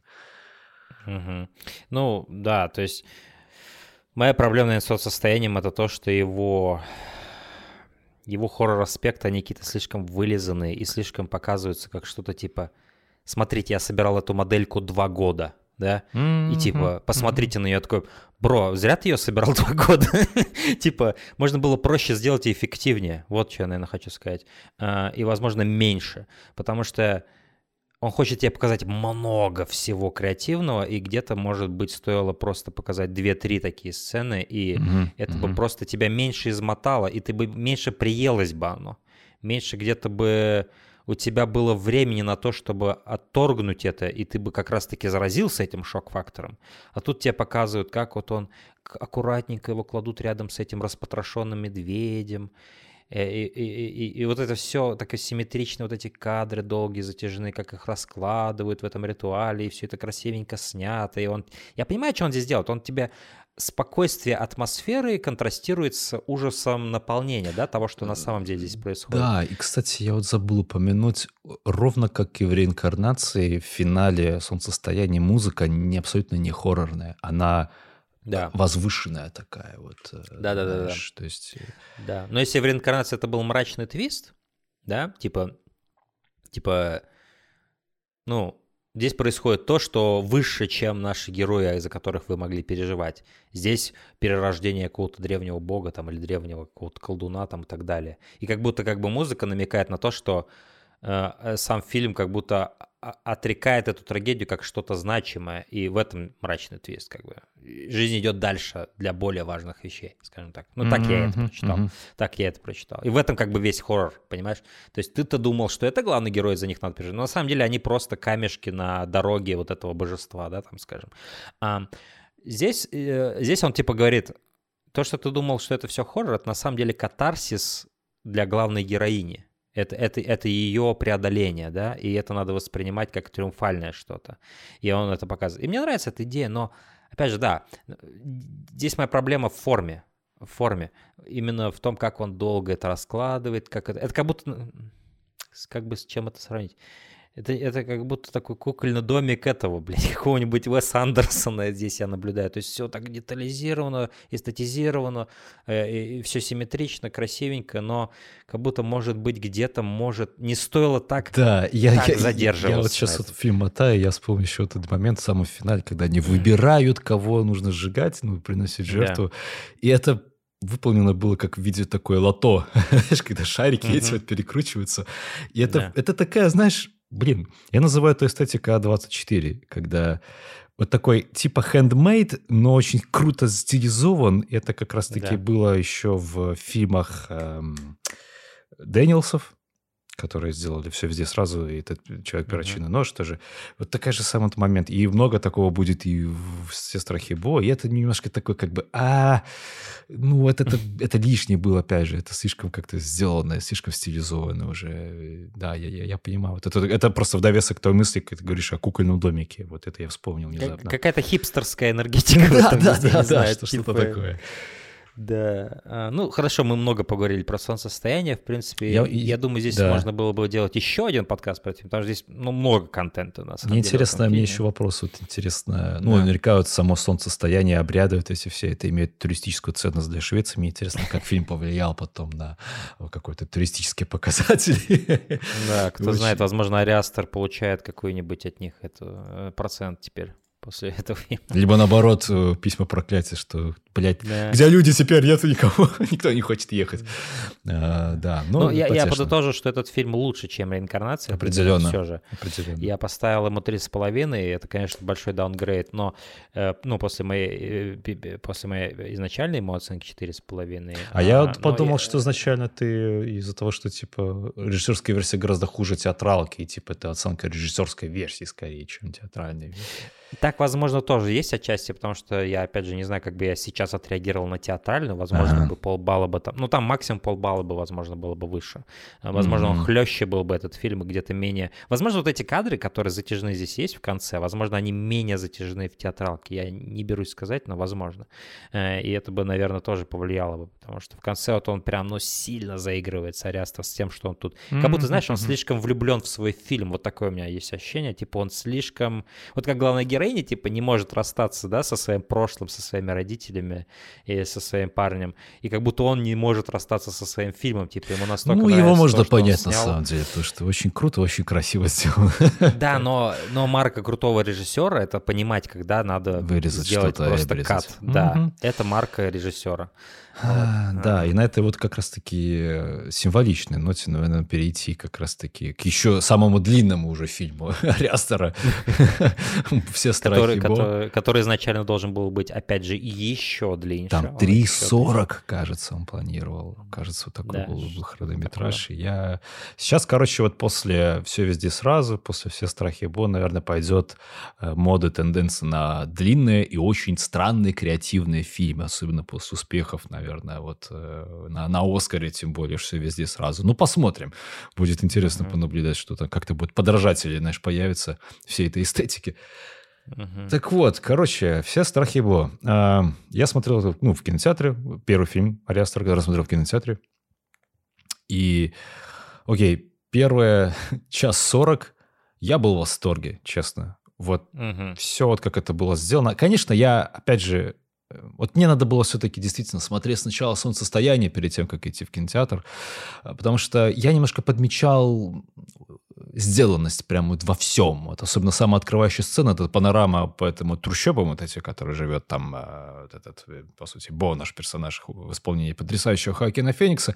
Мне вот там немножко, знаешь, смутило вот, блядь, по секундомеру поставлена вот хореография всех вот этих э, фриков, которые там вот стоят. Я такой приметил глаз, типа, ну, ладно, хорошо. Окей, okay, я позже скажу насчет этого.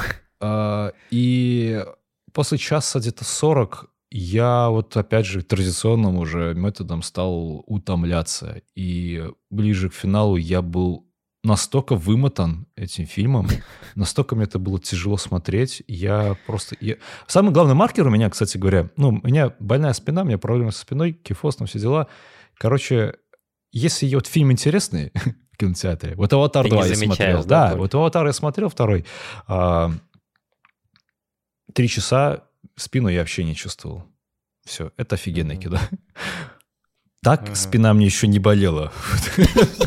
во время просмотра «Все страхи Бо», а, к сожалению, потому что... Ну, это все зависит еще, наверное, от, от кинотеатра, там, от сидения, от кресла и тому подобное, но я просто, блядь, мое раздражение росло, и под конец я такой я вышел, и я понял, что я был дико разочарован, еще разочарован тем фактом, что я потратил много денег на такси, чтобы успеть к началу фильма, потому что я опаздывал. Я такой, бля, ну как-то это все было а, против меня-то, хотя я шел с а, такими надеждами, что сейчас выйду воодушевленный, но этого не случилось. Это абсолютно mm-hmm. не случилось, потому что эстетика Ариастера, а, именно его стремление делать кино, ну, как вот ты сказал, например, раньше, о, о себе, о своих ощущениях и все. Вот здесь вот она просто, это, по сути, весь фильм. Так вот он состоит во многом да. для меня. Определенно. А, и, и да, и это комедия во многом, как он, в принципе, сам Арестер да. называл комедия, хоррор-комедия. Достаточно циничная комедия, мне показалось. Мне очень было жаль персонажа Бо. Очень жаль. Чисто по-человечески. Мне казалось, что фильм порой неоправданно жесток к нему. Но тут как бы я потом... Тут момент того, что говоря это, ты говоришь, что Ариастер жесток к себе. И это как бы оправдывает фильм. Потому что он, да, он себя бьет. Я потом, фильме. как бы, знаешь, почитал другие мини-людей, так вот как-то подумал, переварил этот фильм. А этот фильм надо переваривать в себе, потому что это пиздец многосложное произведение. И тут, конечно, персонаж Бо скорее слишком жесток к самому себе. И это вот все выливается на полотно. И опять же, вот это самый идеальный пример того момента, что об этом фильме мне интересно думать, чем его смотреть. Пересматривать его, я его с 90% вероятностью не буду. Правда, нет, не хочу, больше хватит. Знаешь, но у меня есть ощущение, что это возможно... Ну, у меня почему-то, не знаю почему, я не смогу сейчас это объяснить, но у меня почему-то есть ощущение, что если ты его пересмотришь дома в оригинале, я, я допускаю, что он тебе больше понравится. У меня есть такое Я ощущение. думаю, да, потому что, во-первых, много переварено. А когда я вышел да. из кинотеатра, mm-hmm. я тогда вот в, в телеграмчик вот отправил видео, я тогда вот еще помню, от, отметил, что вот, скорее всего, вот вы, может, когда будете смотреть, вот будет сильно вас раздражать, как меня, но когда ты выходишь, ты понимаешь, что ты соприкоснулся чем-то вот чем-то стоящим все-таки, да. да. Но тем не менее я, я поставил низкую оценку просто из-за своих... Mm ощущение во время просмотра. Ну, это, это правильно. Э, несмотря на то, что я не разделяю твою оценку, то есть я поставил ему 4, mm-hmm. на мой взгляд, это будет один из лучших фильмов года, но эм, я, я как бы скажу, что ты правильно сделал, что ты по ощущениям, я, потому что я считаю, что так и надо ставить. Ты не должен интеллекту, интеллектуализировать то, что ну, ты конечно, посмотрел. Типа, конечно. ну вот это было уникально, ну вот этого же никто еще не сделал. И типа, поэтому я должен вот так. Нет, как ты чувствуешь, так ты и ставишь. То есть я, я сходил на Марио, и я понимаю, что в этом фильме Марио, Супер Марио, про, про Марио фильм, uh-huh. что в нем нет, с точки зрения истории, там практически нет истории как таковой. Там практически ее нет. То есть это такой фильм, который просто набит отсылками к разным играм, в которые я играл. Но черт побери, он так идеально это все, типа, для меня сделал в плане вот этих отсылок, и я просто получил вот это, возможно, неизменное, возможно, вот такое фанбойское ощущение, что да, я видел это в игре, да, я, я, я стал как вот этот Марвел чувак, который комиксы читал и видит это на экране, возможно. А, но это моя искренняя была, мой отзыв, что я поставил 4, потому что я получил удовольствие на 4 балла из 5. А, в твоем mm-hmm. случае ты как бы получил удовольствие на 2,5. Да. Не добрал чуть-чуть.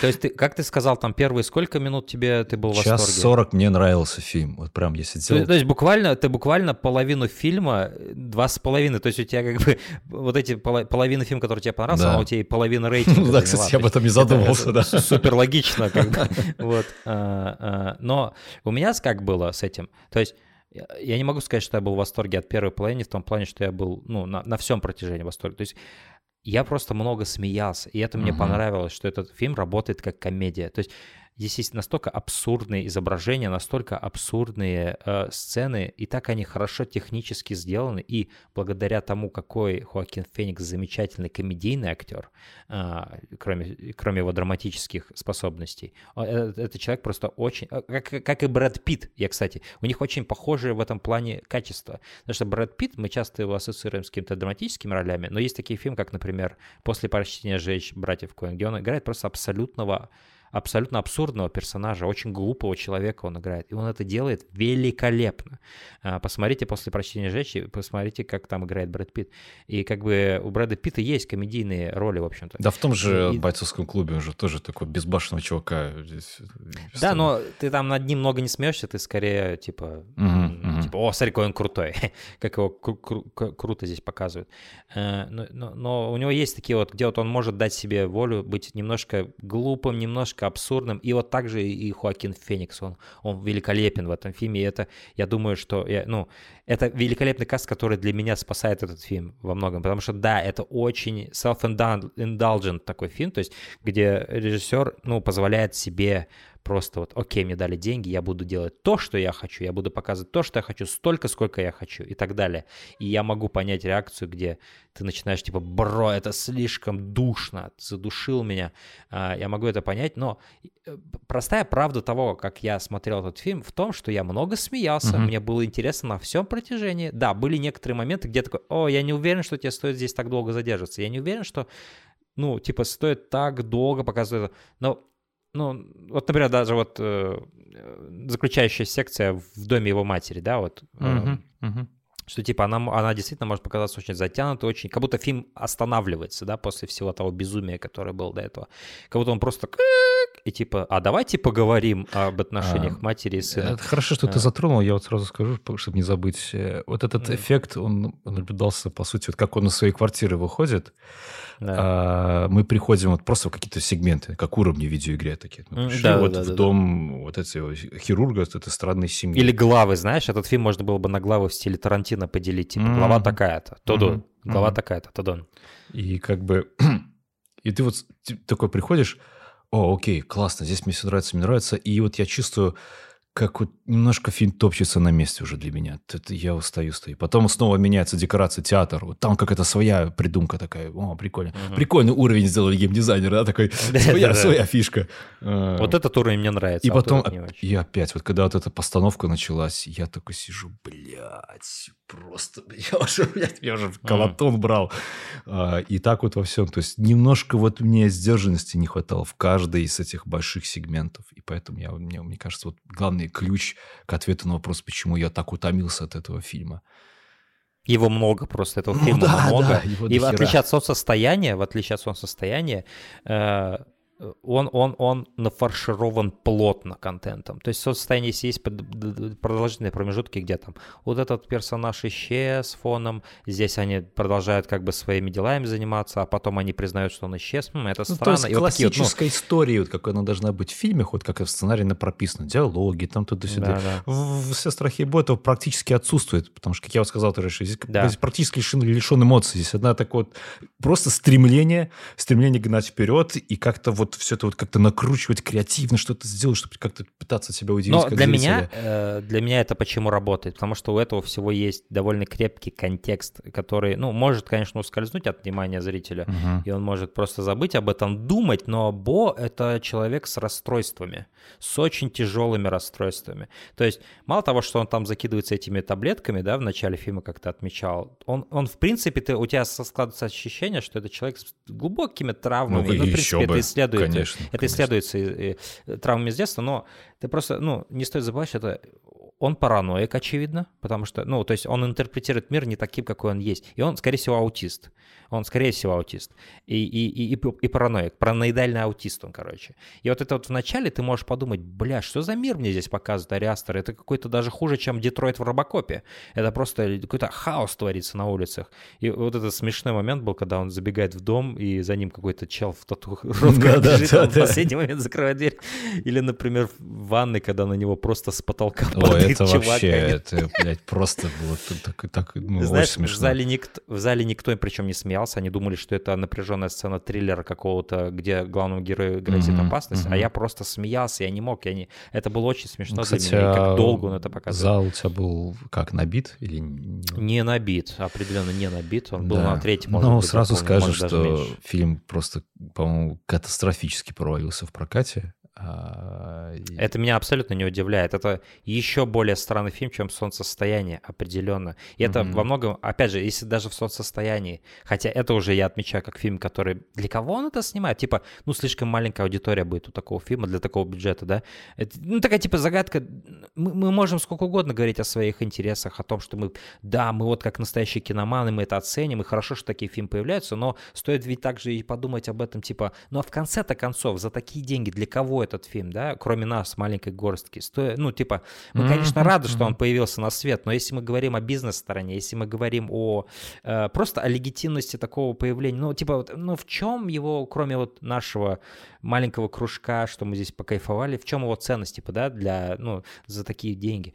И как бы и, и, ну, даже солнцестояние при, при всем при том, он более традиционный в плане структуры, потому что там есть какая-то интрига, они вот сюда приехали, есть какие-то вот эти понятные между ними взаимоотношения, все такое. Ну, у него понятные Здесь рельсы, же, да, ты, ты прав, ты прав. Да, Здесь же это просто такой experience. Это, это больше ощущается как вот э, «Трудно быть богом» э, Алексея Германа. Mm-hmm. То есть это такой, типа тебя бросают и бро, выживай, короче. Сам расшифровывай, как хочешь. Ну, как сказал Ариастер в интервью, что ну, А24, ну, типа, was stupid enough, как говорится, что mm-hmm. дали деньги на этот фильм. И он был прав, потому что, как ты говоришь, он провалился. То есть э, они были stupid enough, чтобы дать ему столько денег. И, и, и типа, ну, это, это, это что-то на уровне, как вот даже... Нет, наверное, нет, это тоже не очень хороший параллель. Тоже пошло. Не, не, не пошло. Просто я хотел сказать про то, что это такой... Дали огромную кучу денег, как вот Скорсезе на «Ирландце». Но «Ирландец» — это такой более понятный жанровый фильм ну, гораздо. Да, ну, во-первых, это еще Netflix, там как-то сложно определить. А здесь кино, кинотеатральная история, и тут уже как бы да. краеугольниками. Мне просто ну, сразу вспоминается история история к, с ответственностью, вот скажем так, те, твоя, тебя, творца, когда ты берешь не свои mm-hmm. деньги, создаешь что-то там... Да. Ответственность перед студией, которая дает тебе деньги, и перед людьми, которые там да. работают. Как вспоминаю историю с э, «Вратами рая» Майкла Чибина, который, по сути, похоронил одну из старейших студий, которую еще там Чарли Чаплин со своими там коллегами создал, э, своим, своей амбициозностью. Не Canon, кажется, или, или подожди, или Miramax, или подожди. Не, не Miramax. Не Miramax. Там что-то как-то классик, классик, ну, я... United Artists? Да, United Artists, ты прав.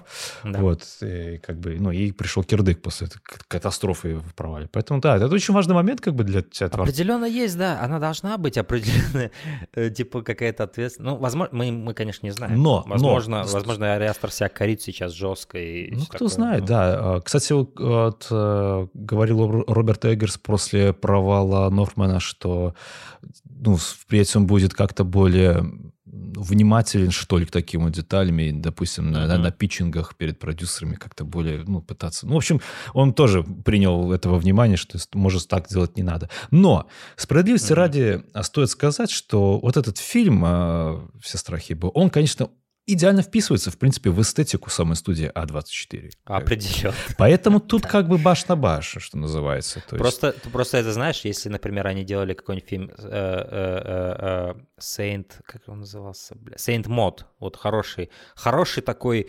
железобетонный 3,5 хоррор, да, железобетон 3,5 хоррор, который вот они сделали на маленький бюджет, и он отбил свои деньги, типа, да, и он наполнен всеми этими А24 штучками, Здесь же у нас, гайс, здесь у нас просто экстравагантное кино, оно огромное. И в каком-то смысле оно, его хочется даже, может быть, немножко сравнить с Вавилоном Шазела, Дэмина Шазела. Mm-hmm. Ты его, кстати, смотрел или нет? Нет, еще не, еще не добрался. Короче, это тоже такое self-indulgent, огромное кино, огромное полотно, на огромные деньги снято, которое... Это даже не с треском, это я не знаю, как это описать. Но оно провалилось, короче, я так ограничусь этим словом. Uh-huh. А, и, и, и как бы оно тоже такое буйное в своей креативности, буйное в своей независимости, в своей «а я буду делать, как мое видение мне велит, как мое сердце режиссера мне велит». И я ни на что не буду оглядываться, я буду просто остервенело преследовать то, что у меня в голове. Да? И «Boys Afraid» в какой-то степени точно такой же фильм.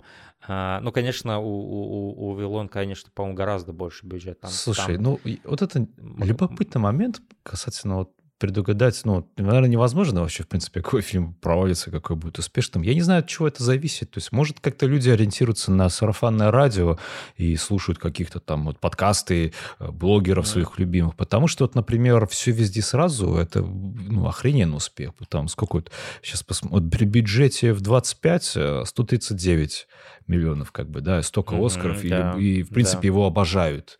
Хотя если посмотреть трейлер, как бы все везде сразу, от него тоже идет такая энергия. Подожди, какой, э, еще раз, какой у него бюджет? Mm-hmm. Вот все везде сразу. 25 миллионов.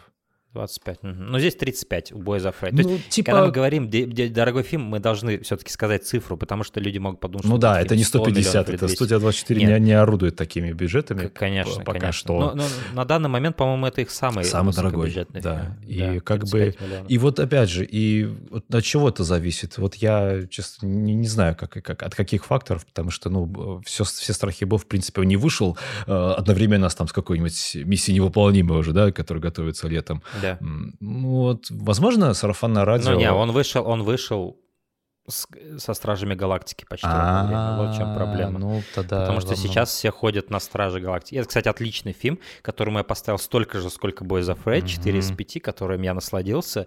А, но Boys of Raid очень неудачно вышел в, плане, в плане тайминга. Ну, в общем, Особенно у нас в стране. Да. что ну, а может и реально неделе... имеет значение сарафанное радио людское, вот, когда посыпались, наверное, неоднозначные отзывы на все страхи. Но, но видишь, это тоже знает. двояко, особенно на киноманов, это очень двояко всегда действует, потому что порой неоднозначные отзывы — это как раз хороший знак, потому ну, что я, ты понимаешь, да, что это будет интересно. Понимаю, кино. но киноманы не набивают как бы кассу, вот в чем дело. Мы в меньшинстве ну, да. как бы, а надо, чтобы... Но, но этот фильм для киноманов, вот он да, реально только для них. Потому что, как ты сказал, здесь нету никакой традиционной структуры сюжета. То есть это фильм, он, я, я, потому что, опять же, я об этом говорил, когда ты сидишь в кинозале, ты ощущаешь незримую, непроговариваемую, возможно, невербальную энергию зала, как люди реагируют на то, mm-hmm. что перед ними происходит. Ты это чувствуешь. Я не знаю, как это описать, но это какое-то коллективное, возможно, какая-то мини-ноосфера такая возникает, но, но атмосфера такая в зале. И ты, ты можешь чувствовать, как люди реагируют на то, что перед ними происходит. А, я могу сказать, что у меня происходит. Я, я, знаешь, когда я, mm. мне спина болела, я ворочался, я ненароком смотрел на людей. Uh-huh, uh-huh. А, в общем, Зал, конечно, был неполным. А, это mm-hmm. был будний день, это было в 18.00, поэтому как бы понятно, почему. Я, опять же, примерно как и у меня происходило. То есть первую половину фильма все вот так смотрели, потом я смотрю, уже люди немножко в телефоны полезли, ворочаются, mm-hmm. кто-то стал свой переговариваться, но никто не ушел. А, а, кто-то даже смеялся во многих местах, но все так вот сдержанно. И когда финал случился, пошли титры, все немножко так посидели, наверное, выдохнули и так тихонько вышли как-то, знаешь, то есть вот такая была энергия, такое какое-то подозрительного спокойствия, ну, любопытство, с любопытством uh-huh. связано. Так вот я ощущал момент у себя. Ну, у меня люди реагировали в чем-то похоже на то, как когда я смотрел, по-моему, в том же самом зале, причем в том же самом кинотеатре, смотрел «Неоновый демон» Николаса Виннигалета. Еще один представитель традиционного кино. Да. Да, особенно в «Неоновом демоне», да. И, и там, конечно, гораздо меньше людей было. Там буквально, кроме меня, по-моему, было пять человек. И сзади меня еще э, сидели мать с дочерью. И, ну, но, но реакции были немножко похожи, где, где люди просто удивлялись тому, что они видят в плане того, что типа Йоу, я типа, ну, не ожидал, что мне такое будут показывать, что это значит, типа. И это хорошо, это очень хорошо. Я, я рад, что такие реакции вызывались э, Бо из Afraid, потому что, мне кажется, это именно то, что и должен вызывать, то, что и задумывалось. То есть я не думаю, что Риастер питает какие-то иллюзии в плане того, что все его поймут, что все поймут, что он сказал о себе в этом фильме, да, хотя это определенно. Ну, то есть те, кто немножечко понимает киноязык, они, несомненно, заподозрят это, особенно в финале, где, по сути, ну, вот эта трибуна, она очень напоминает кинотеатр, типа, mm, когда да, его да. судят. То есть вот этот зал суда, так называемый, это кинотеатр. Там даже вот эти лучи, которые проецируют его вот эти грехи, да, это как проектор, который проецирует фильм, да, по сути, который ты смотришь. И в конце, когда фильм кончается, они уходят, а лодка перевернута. И они уходят так же, как уходят люди из зала, которые не поняли, что они только что посмотрели. И они идут своими делами заниматься. То есть для меня этот финал один из самых интересных за очень долгое время, что я видел в кино. Угу. Потому что здесь я вижу, что Ария Астер как бы говорит нам, тем, кто будет, кто, тем, кто услышит, тем, кто настроит ухо на его волну, он говорит, ребят, я понимаю, что, скорее всего, этот фильм почти никто не поймет, и мало кто получит удовольствие от этого фильма. И они вот так будут уходить, как я вам сейчас изображаю. Они будут молча уходить из кинотеатра. Я, не будет никто аплодировать. Знаешь, как еще немножко... И это также происходило у меня в зале. Угу. Когда люди уходили с экрана, у меня люди точно так же уходили да, из зала. Да, да, да, да, мне тоже. В каком-то таком вот замешательстве. И как бы, ну да, это типа было интересно, но типа, окей, мы пошли дальше. И как будто вот в этом, ну просто мне понравилась эмоция этого финала в том плане, что он как будто сам себе голову пеплом посыпает, типа, я вывернул тут наизнанку свою душу и сердце, и я понимаю, что это мало что будет значить для 99% тех, кто посмотрит этот фильм. Я это признаю, и это моя грусть в этом фильме. Mm-hmm. Моя финальная грусть. Потому что этот фильм наполнен грустью. Причем я, я, я могу сказать, что я не считаю, что это, что Ариастер себя здесь сильно-то жалеет типа, ой, какой я бедный, у меня были вот такие вот отношения с матерью, видите, я, ну, мне было тяжело. Нет, вот здесь именно какое-то такое интересное было исследование, как будто он просто боролся с какими-то своими демонами в ходе этого фильма. Вот что мне понравилось. Он потому что наполнен такой энергией. Ну, то есть он, он динамичный, этот фильм. Он наполнен самой иронией, юмором э, какими-то абсурдными ситуациями. И, и поэтому у меня не было ощущения, что, типа, я нахожусь на таком, типа, э, в каком-то диалоге, где вот сам себя по головке гладит Ариастер и хлопает себя по плечу, не было такого. Было вот именно какая-то такая энергичная борьба со своими демонами, и в конце вот эта финальная грусть была, которая мне очень понравилась. Где-то мне это напомнило финал игры Inside, если честно. По, по, по ощущению, по атмосфере, когда просто вот раз, ну и все, и ты так тишина, и ты такой, Здрасте. Да. Приехали. Да, да. Я еще немножко... Ну, Венсайд тоже один из лучших финалов. Да, я прочитал этот финал еще вот в таком ключе. Я согласен, что, как ты вот сказал, вот, что это напоминал кинотеатр, да. А я, вот это сам суд, вот судилище вот это, которое происходило, оно мне казалось сначала абсурдным. Типа, ему предъявляют какие-то обвинения, они настолько мелочные, настолько ничтожные, да, что да, он да. не заслуживает да. того, чтобы быть э, И мне показалось, это тоже такой укол вот людям, э, зрителям, которые просто для них сейчас особенно суд, это в какой-то степени, ну, который вот в социальных сетях происходит суд, судилище, это как-то тоже mm-hmm. часть шоу, где они просто такие, а, посидели, потыкали пальцем, э, лодка да, переворачивается, да, да. человек погибает, и они просто уходят, типа... Бро, это хорошо, я, я это не прочитал, но я согласен с тобой. Это, э, знаешь, как такой дополнительный слой это, этого финала. Э, да, да, да, меня, то есть как что... бы... И тут еще такой другой пирог приезжает, что это обвинения могут быть самого Бога к себе, Это постоянное чувство вины, вот это чувство mm-hmm. напряжения, чувство... Вообще, я должен сказать, что в первой половине фильма, конечно, вот это ощущение, переданное именно тревожности, оно охеренно сделано, потому что мне это чувство знакомо, не понаслышке, особенно, ну, вот, начиная с 2020 года, сами понимаете, в каком контексте mm-hmm. реальной жизни. И как бы вот когда ты постоянно вот ты вот находишься в таком состоянии, типа, вот, вот когда он сидит и начинает... Вообще, я слышал такие интерпретации истории, что, возможно, типа, вот когда он только вот выпивает таблетки, например, да, или выходит на улицу, все, как будто это, это то, что он думает, что случится сейчас. И даже смерть матери его от этой иллюстрии, возможно, это тоже, опять же, вот накручивание самого себя бовод, что вот, ну, сейчас случится какое-то что-то страшное, понимаешь, вот это постоянное чувство тревоги и паранойи. Или скрытое желание чтобы такое случилось. Типа, бля, да хоть бы на нее люстры Ну, тут уже, понимаешь... жизнь меня гнобила. Тут, да, тут опять же, когда кино настолько сильно образное, тут можно, ой, да. все что угодно придумать, угу. свертить. Этим оно и прекрасно. А, вот, угу. поэтому тут как бы на внутреннюю империю Дэвида Линча можно вообще там пять подкастов вперед писать. Как бы... Отдельный подкаст, короче, несколько лет писать, да, просто про это.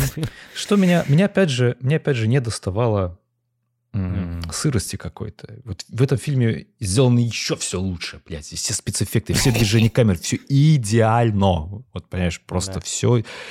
Его вот этот сигнатурный был кадр, помнишь, когда он поворачивает голову, его голова в идеально том же положении, но окружение вокруг него меняется. Mm, как вот да, это было да, в да. жертве... в Hereditary, когда чел сидит на кровати, а потом бык, и он уже в классе сидит, типа.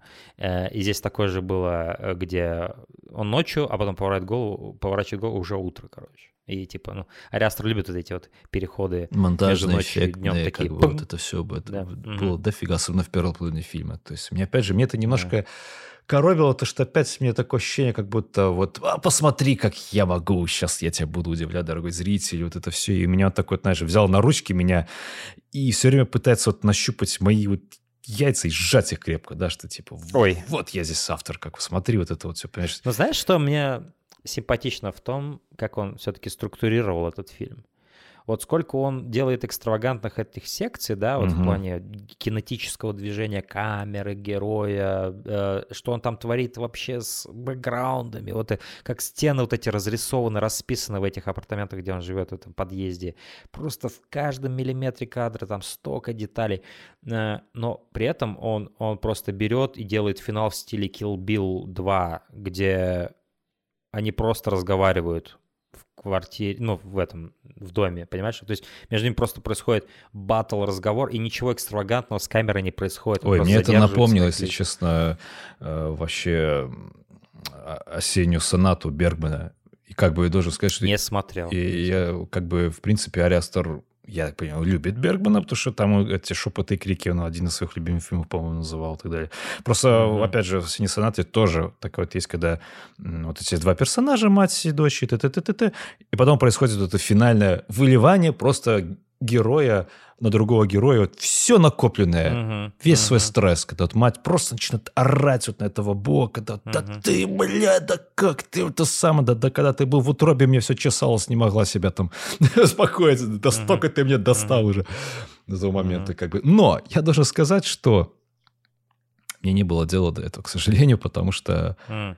эмоционально меня это никак не трогало, потому что мать в фильме, она была очень как-то опосредованно немножко. То есть она немного появлялась в флешбеках, и она достаточно другая была в флешбеках. Не, не только, что она там была молодая, а в принципе по ощущениям вот ее какой-то от энергии, как от вот человека, uh-huh. она была там другой. И вот она...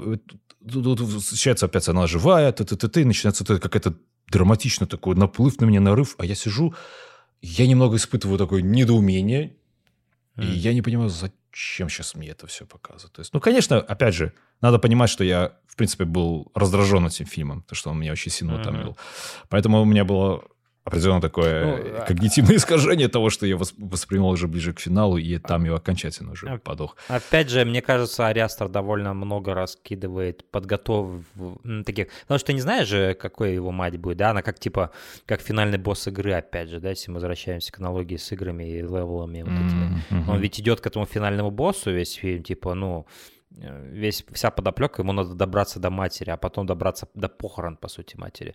Э, это такой, типа, финальный босс его, финальное его испытание, и ты не знаешь, как она будет выглядеть, что это за версия, потому что, опять же, вот какого-нибудь Dark Souls 2, например, или даже Dark Souls 1, ты все время слышишь про вот этого вот э, Гвина, да, там, король, Гвин, Гвин, или вот во второй там Вендрик, Вендрик, да. А потом ты приходишь, а там Хаск такой ходит, из, и, и, мутировавший, изменившийся, и ты не этого ожидал, короче. Или вот, э, опять же, Гвин, да, это уже такой полы стоит около костра, и ты не да, ожидал, просто, что такая грустная музыка да, будет дед играть. такой и... с мечом, как бы, который... А ты ожидал, что это будет какое-то величие такое да, перед тобой. Да, да, величие. И, и тебе такая сабверсия происходит, такой, типа, «А!» и типа ты, ты просто не ожидал такую эволюцию. И такое же с тобой, как со зрителем здесь происходит, потому что, да, ты, тебе показывают мать, но все-таки Ари Астер тебя подготавливает в том плане, что он, он уже, он тебе такие маленькие намеки, и вот эти вот его воспоминания, по ним он тебе дает, что мать у него была очень манипулятивная женщина, которая его очень для себя хотела держать все это время. То есть она, с одной стороны, вроде его подталкивала, типа, его романтический интерес к этой девочке на пароме, все такое, да, типа,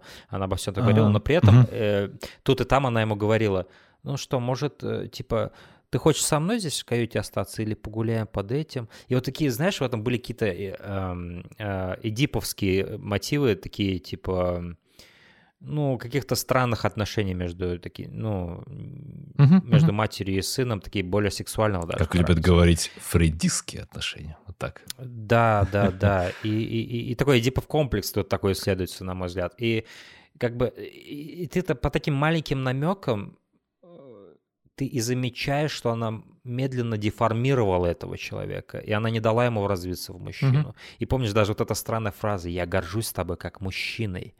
И, и она это несколько, по, по два или три раза это говорит. И такая странная энергетика во всем этом была. Да, и вот эти да. намеки, мне кажется, он раскидывает как, типа, вот так она и ломала его все это ну, время. Ну, типа, и... она, как обычно, любит родители свои неудавшиеся какие-то аспекты в жизни реализовать в своих детях. И вот, по сути, она пыталась трансформировать, наверное, его в какую-то, возможно, идеальную версию своего представления о мужчине там или подобное. Либо, либо, либо, либо уберечь либо от всего, что могло бы сделать его мужчиной. Ну, то есть, конкретно вот этот образ вот. писюна огромного, который... Да. А, то есть она вот, видишь, Он, блядь, закрыт это, на чердаке. То есть да. это образ просто вот типа мужика, как просто которого чувака думает своим членом. Понимаешь? Видишь, как это ужасно? Посмотри на эту мускулинность, Но... как бы вот... В этом еще есть такой другой смысл, что типа там же еще сидит его другая, его клон, типа там сидит на, на чердаке. Я так не понял, это какой-то брат, я так понял, или это его просто... Вот, смотри, в чем суть.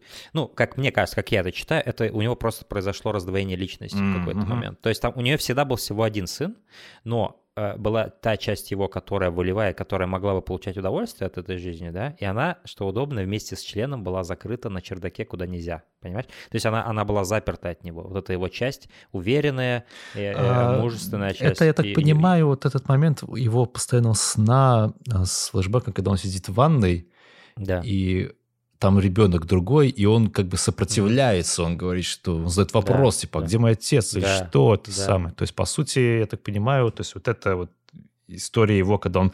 Вот ростки все-таки мужественности какие-то, они да. заточены как раз-таки вот с этим огромным пенисом. Да. Что, за, что забавно, в Hereditary тоже на чердаке заперто какое-то тайное знание. Да, да, да. То есть это, это труп разлагающейся матери без, без головы. Кстати, здесь не, подожди, там она без головы была? Да, да там, там она же была без головы. И здесь тоже без головы мать, кстати, э, в гробу лежит. Ну, типа мать. Там на самом деле потом выясняется, что это горничная их была. Угу. А, а, я, я не знаю, мне это все интересно. То есть, то есть э, ну, ты говоришь, что типа фильм слишком идеально сделан, но мне все-таки мне здесь шероховатости довольно-таки хватило, потому угу. что даже вот эти рисунки, да, которые вот на апартаментах, они реально такие просто от руки нарисованы. В этом не ощущается овердизайновости какой-то.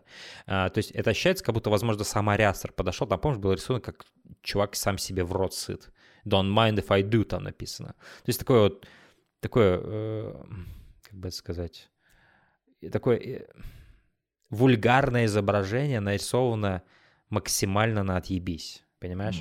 Ну, Просто очень базово. Наверное. Ну, там, там, есть, угу. там, там есть такие фигуры, типа просто фигурка человека с огромной э, задницей, с огромным членом. Я таких вот, деталей не помню, такие... к сожалению, уже. Да, они, они там были. Угу. И, и, и как вот эта вот такая вот э, вульгарность, которая порой врывается в этот фильм, грубость, а, а, То есть я понимаю, о чем ты, что на техническом уровне действительно это великолепно сделанный фильм. Тут мало к чему можно придраться, если вообще к чему-то можно придраться mm-hmm. в плане там монтажа, mm-hmm. операторской работы, освещения, там, э, хореографии, движений, все такое. Но мне хватило как раз-таки в этот раз больше хаоса, которого мне не хватало в этой вот презентабельной презентации э, солнцестояния, где вот это все в конце так перед тобой раскладывается, как будто блюдо твое финальное, знаешь, как в каком-нибудь дорогом ресторане.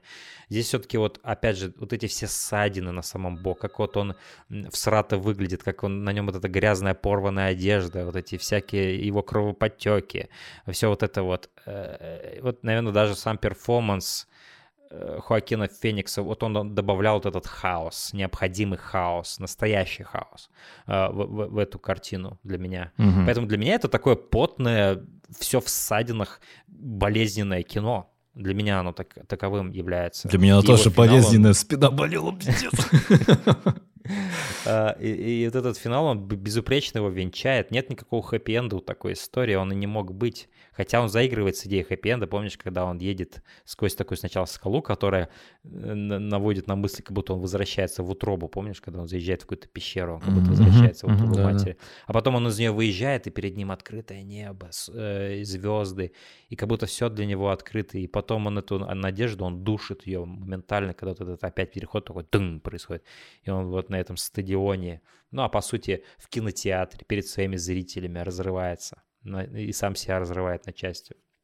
Это о чем-то, кстати, говорил насчет вот этих вот незначительных мелочей, которые... Это еще можно по-другому прочитать, э, более прямо прочитать то, что а так отношения между людьми и портятся, я сам это видел. Я а не, что ну, ты имеешь в виду, какие мелочей?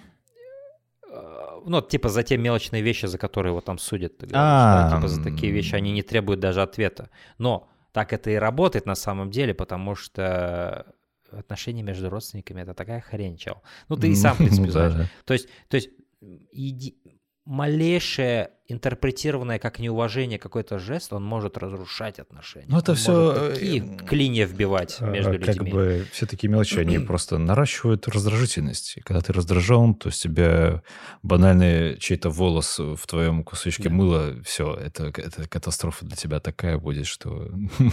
Или какое-то не, не так сказанное слово, или где-то там... Вот даже в начале фильма, когда у него банально, ну, то есть Хотя тут все очень размыто в плане того, что реальность, а что от нас скрывается самим героем или нет, или, а, или им же от него же самого скрывается, mm-hmm. например, его потаенное желание не ехать к матери.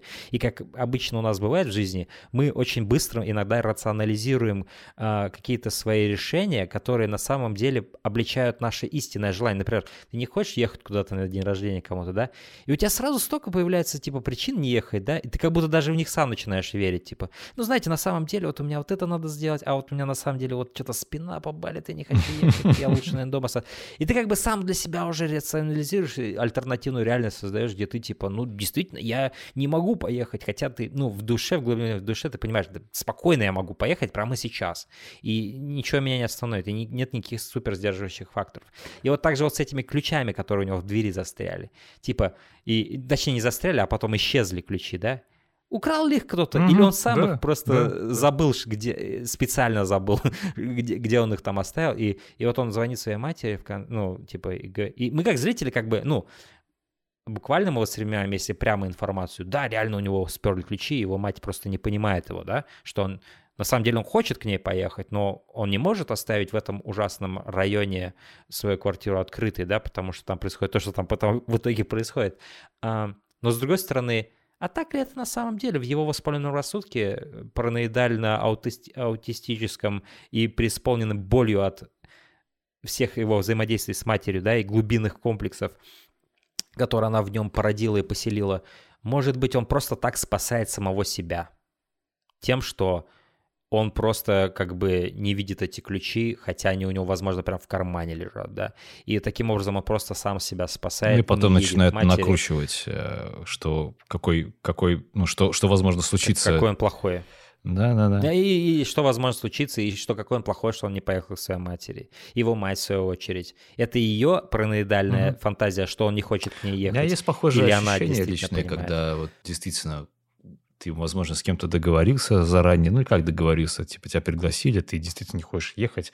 И я испытываю mm-hmm. часто совестность такую, вот, знаешь, грязение совести, потому что как будто ты, э, ну вот немножко от тебя ждут, что ты это сделаешь, а ты этого сделать не хочешь, и как будто ты доставишь mm. неудобство человеку, хотя в эти моменты ты просто забываешь о самом себе, это на самом деле очень важно. А, поэтому mm-hmm. вот эти все моменты тут, конечно, тоже здорово изображены в плане того, что как мы... Самобичевание, вот, как можно это назвать. Тут еще есть один момент, еще один момент, который стоит подчеркнуть и не стоит забывать, это то, что главный герой еврей. И насколько я, ну, как я по поп-культуре американской знаю, и вообще, потому что я, ну, я не очень шарю в этом вопросе, хотя у меня есть еврейские корни, я сам на четверти еврей, mm-hmm. и у меня дед еврей. А, но, как я понимаю, как это работает у евреев, у них определенные отношения со своими матерями mm-hmm. И определенные отношения с концептом вины. Mm-hmm. Как, и, как и кажется у ирландцев. У ирландцев, по тоже есть такая черта насчет вины. У них это, по-моему, в самой в их религии, вот в их католицизме, у них католицизм или что у них там, я не знаю. Но вот в их версии, короче, в детей рано впаивается очень сильно чувство вины, которое они должны ощущать всегда, короче, и не расставаться с ним. Такая очень, очень самобичующая, такая а, мазохистская идея а, есть. И, и, и тот же Конан Брайан об этом говорил, и, и как бы, возможно, у евреев тоже есть вот этот момент какой-то вины и вот этих странных отношений, таких, ну, не странных, но каких-то, не, не как у всех отношений именно с матерью. И Ариастер, будущий, как я понимаю, евреем uh-huh, тоже, yeah. и, и, и у него, видимо, тоже очень были тяжелые отношения с матерью, и вообще отношения с любыми людьми, наверное. Видимо, Ариастер тоже такой глубоко закомплексованный человек, а, как видно, в принципе, по персонажу. Судя по тому, что а... Бо все страхи Бо сценарий он написал, по сути, одним из первых вот полноценных. Ну, он говорил, что 10 лет думал об этом фильме. Типа, да, то есть создания. как бы есть же короткометражка, которая в 2011 году вышла, которая называется «Бо». То есть вот да. все эти моменты он уже... Я не чекал, кстати. Все эти моменты он уже там излагал. То есть, по сути, мы посмотрели, наверное, один из ну, главных фильмов его, по сути, о нем самом, о нем, о самых главных, наверное, его причинах развития вот всех этих комплексов и как-то такой через творческую такую основу он пытался от себя избавиться от них. Да, прогнать этих бесов. Я, я могу лишь надеяться, что у него это получилось.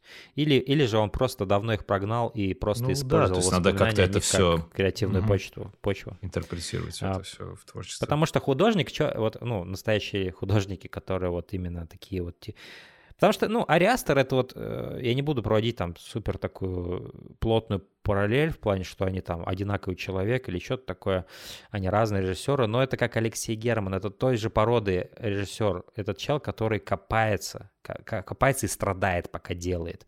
Мне, мне, мне таким Ариастер представляется. Mm-hmm. То есть это, это человек, который черпает э, вдохновение прежде всего из своих каких-то эмоций и каких-то своей, своей боли какой-то. Это, а, знаешь, свойственно большинству вот великих художников, ну, касательно в кино. Mm. То есть, если мы просто начнем перебирать там Жулавский, Тарковский, вот у них у всех вот это какие-то огромные э, осколки вот каких-то болезненных воспоминаний, непережитых, непереосмысленных ощущений, вот это все всегда накапливается и выливается вот в какую-то творческую такую основу.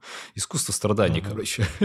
ну вот. Да, э, да, Мне да. интересно, какая Наверное, сюда относ... же еще и Сокурова можно, Ну да, да, да. То есть это вот все как-то вот, когда человеческое вот это вот постоянно соприкасается с э, переживаниями каким-то, не то что негативом, а вот э, а, необходимостью признания вот своей своих самых слабых сторон, как бы, и попыткой mm-hmm. что- то с этим сделать, как-то надо попытаться избавиться от этого, или что-то, что-то, ну, это гложет тебя постоянно.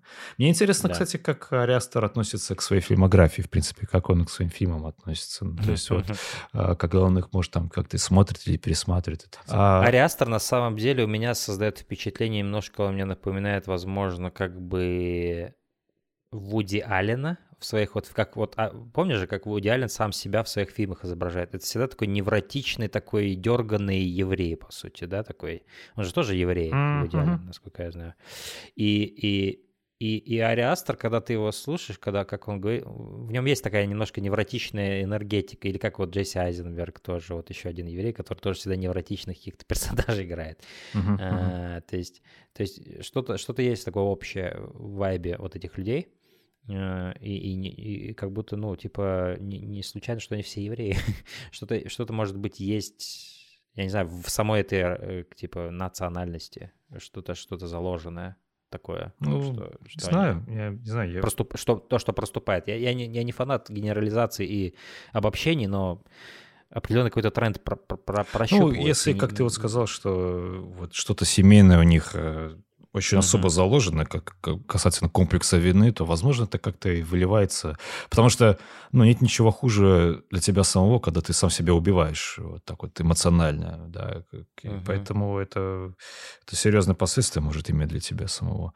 Но на интервью, я их не так много смотрел, они все были скоротечны достаточно. Ариастер достаточно такой, он немножко ну, скромный, он так это... Да. Опасается этого момента, когда его хвалить начинают, или это он так немножко, ну, в стороне от этого держится.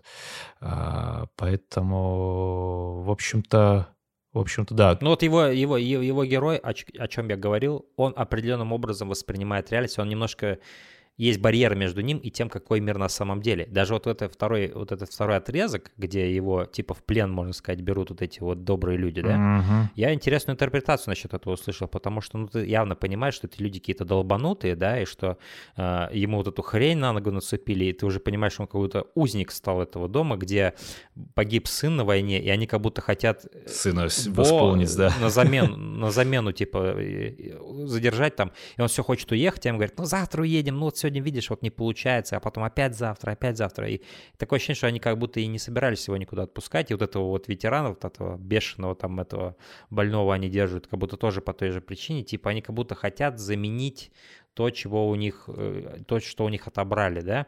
Э, но я интересную интерпретацию услышал, что ведь Бо все э, воспринимает как враждебное в своей жизни. Свой район, где он живет, да, своих соседей он как враждебных воспринимает. И как бы это его вывихнутый рассудок ему так это все изображает, потому что он глубоко параноидально закомплексованный аутистический человек просто.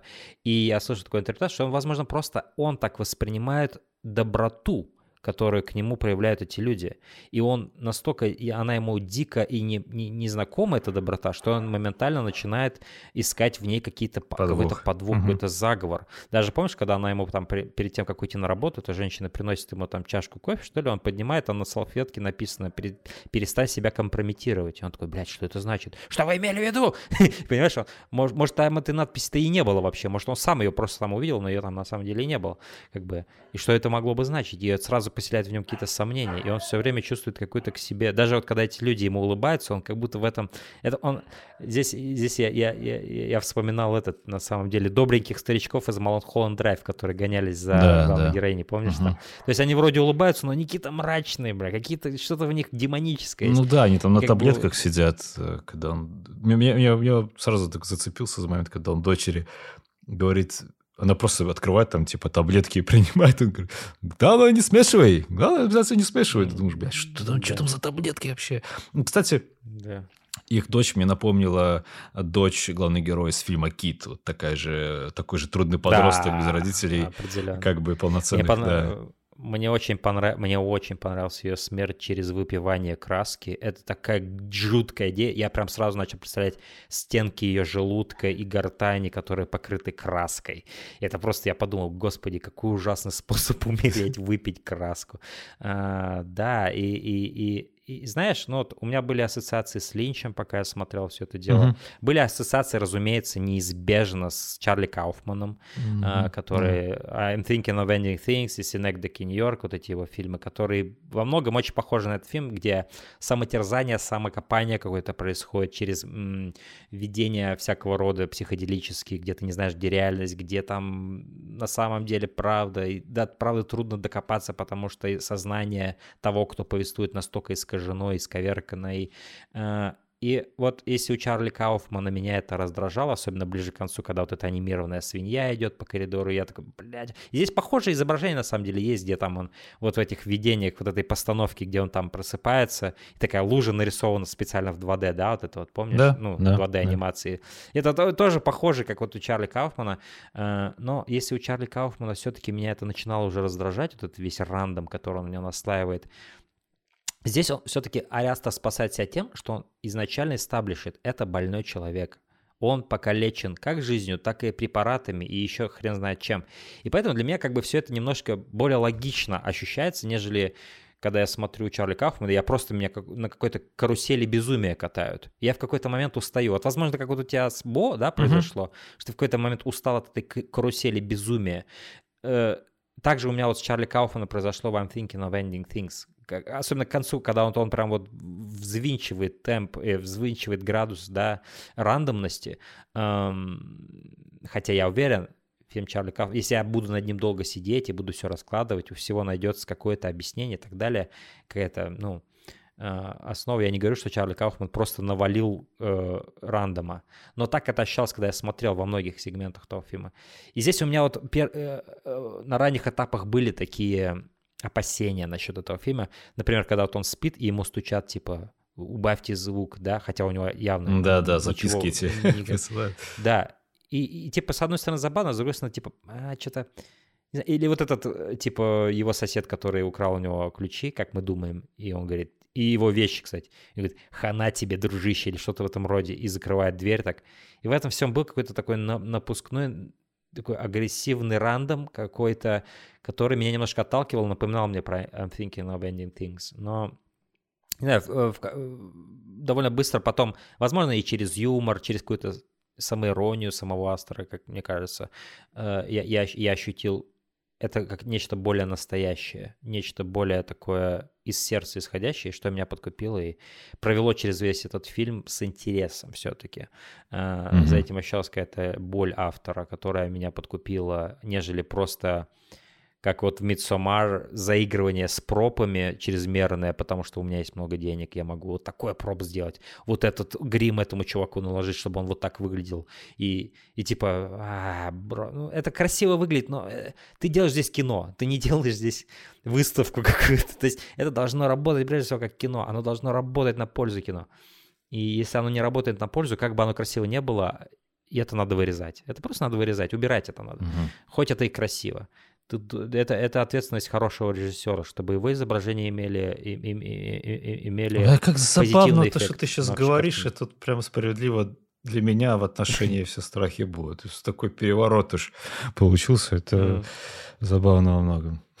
Забавно. Да, но, но мне, мне будет интересно его пересмотреть mm-hmm. именно в оригинале, послушать Хакена Феникса с точки зрения аудио, как он играл. Ну, кстати, что... хочу отметить, что дубляж мне показался хорошим вот, э, исполнен, потому что... Знаешь, они, они подобрали человека с похожим тональностью голоса, как ну, у Хакена вот Феникса, он у него довольно я высокий. Я смотрел... Ой, как же этот фильм назывался прошлый, черно-белый? C'mon C'mon.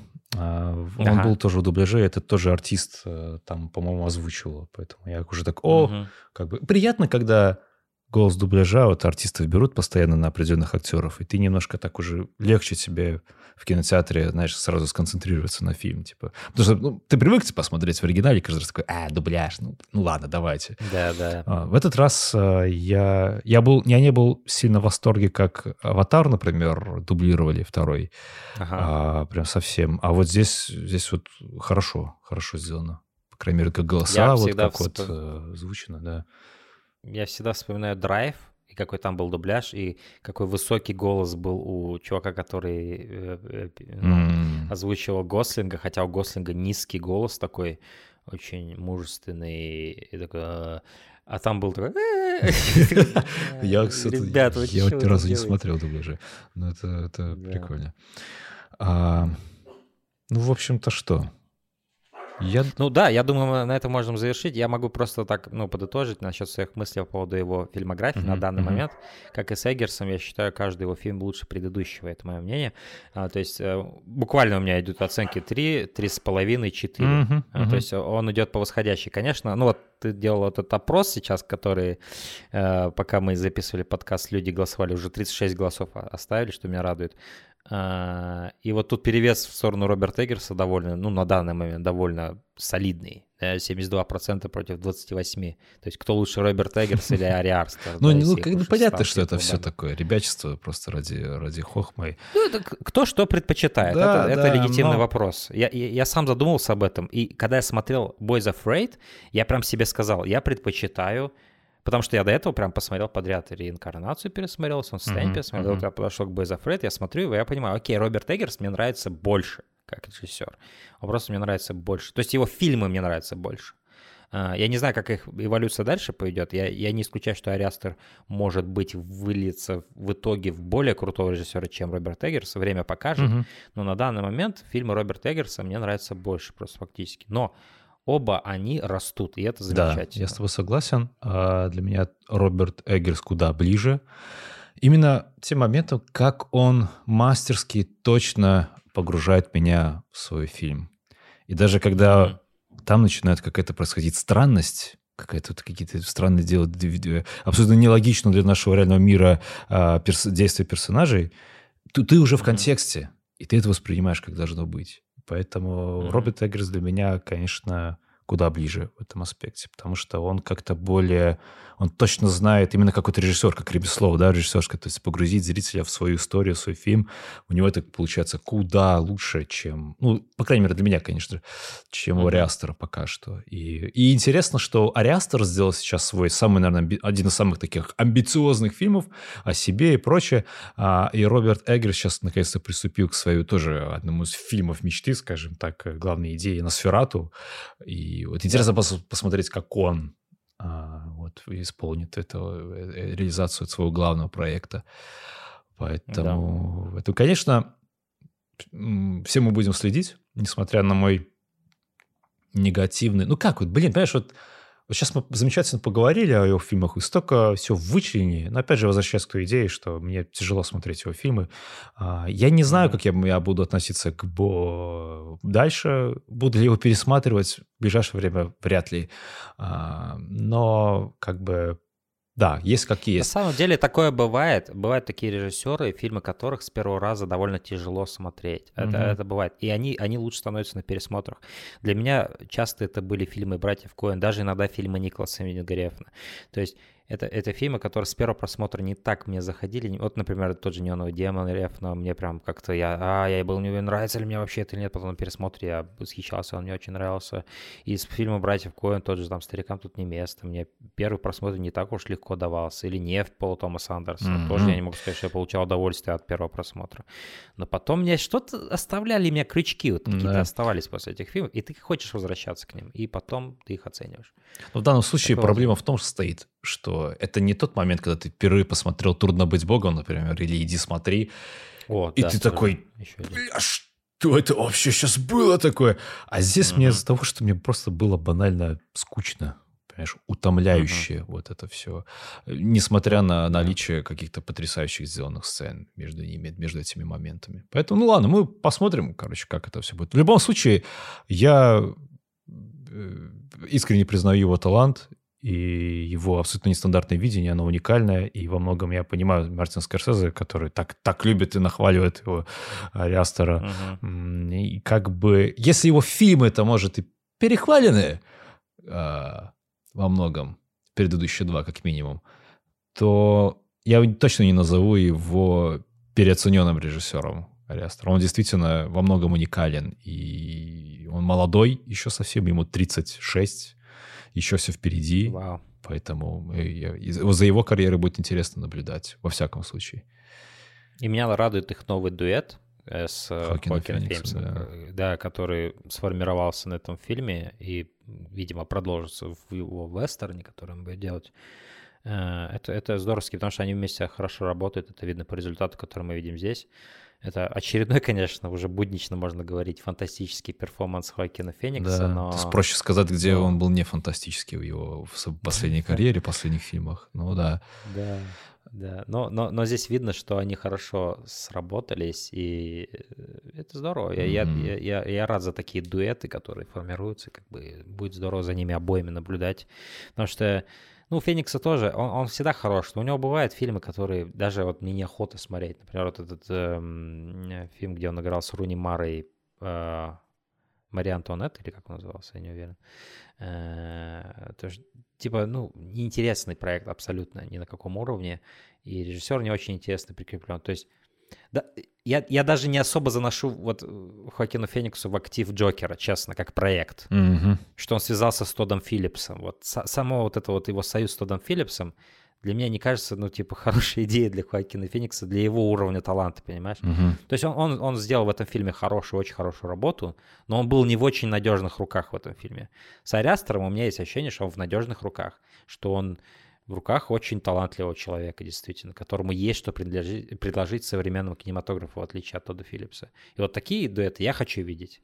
Я вот хочу видеть дуэты, как вот Роберт Паттинсон, Роберт Эггерс, да, вот я хочу продолжать видеть такие вот дуэты молодых людей, которые могут вместе творить крутые-крутые вещи. Да, да. В скором времени выходит Наполеон, где мы опять же увидим странного Хакена Феникса в главной роли. Да. Это, кстати, воссоединение с Ридли Скоттом после «Гладиатора». Кстати, я об этом не задумывался, действительно. А, да, будет интересно посмотреть, но Ридли Скотт тот еще, конечно, стаханец, его фильмы всегда есть что интересное предложить, но у него очень неровная современная карьера, и поэтому посмотрим, чем будет Наполеон. Да, это тоже интересная интрига. Um, Ну, в общем-то, да, гайс, спасибо, что слушали нас. Пишите свои мысли по поводу Ариастера и его фильмов, э, как вы их оцениваете, э, какие, какой у вас из его трех ну, у него на самом деле до этого были фильмы, да, там короткометражки всякие, у него на самом деле довольно продолжительная была но он много их снимал, да. Я надо как-то собраться их посмотреть ради Это интереса. как раз с братьями Севди, вот у них до, до Good Time было до хера просто фильмов, там огромное количество какое-то. И то есть эти ребята, они хоть и молоды, но они уже дофига сделали, чтобы дойти до того уровня, на котором они да, сейчас да. находятся. Набить руку это очень важно. Даже да, Кубрик и... это делал в своей фильмографии. Может, может, да, Кубрик тоже. У него, да, у него есть не очень удачные вот эти его первые фильмы. А, и, э, может быть, кто-то из вас смотрел эти фильмы, у вас есть что рассказать о них, поведайте. Потому что я до, до Hereditary ничего Остер не смотрел. А, хотя там есть и довольно хороший актер у него, на самом деле, в этих фильмах. Поэтому, может быть, есть смысл и туда тоже обратиться. Вот. А, ну а на этом все. Это наш выпуск по Ариастру, который длился примерно как выпуск по Роберту Эггерсу по хронометражу, я смотрю. Так что mm-hmm. мы как бы... Выполнили так, план свой намеченный, все. Да, то есть мы, может быть, мы, мы кого-то из них и предпочитаем, но с одинаковым уважением отнеслись к обоим и детально обсудили их фильмы и направили на это всю нашу мысль и мозговую энергию, так скажем. Вот. А, так что, ну, а на, на, на очереди у нас... 86 э, год. 986 год, да, к которому мы уже давно готовимся. Вот, и да, там мне будет вам много чего, Гайс, поведать. О, да, о, да. Это, это особенный год. Вот. А, ну все, всем пока, спасибо. Всем пока.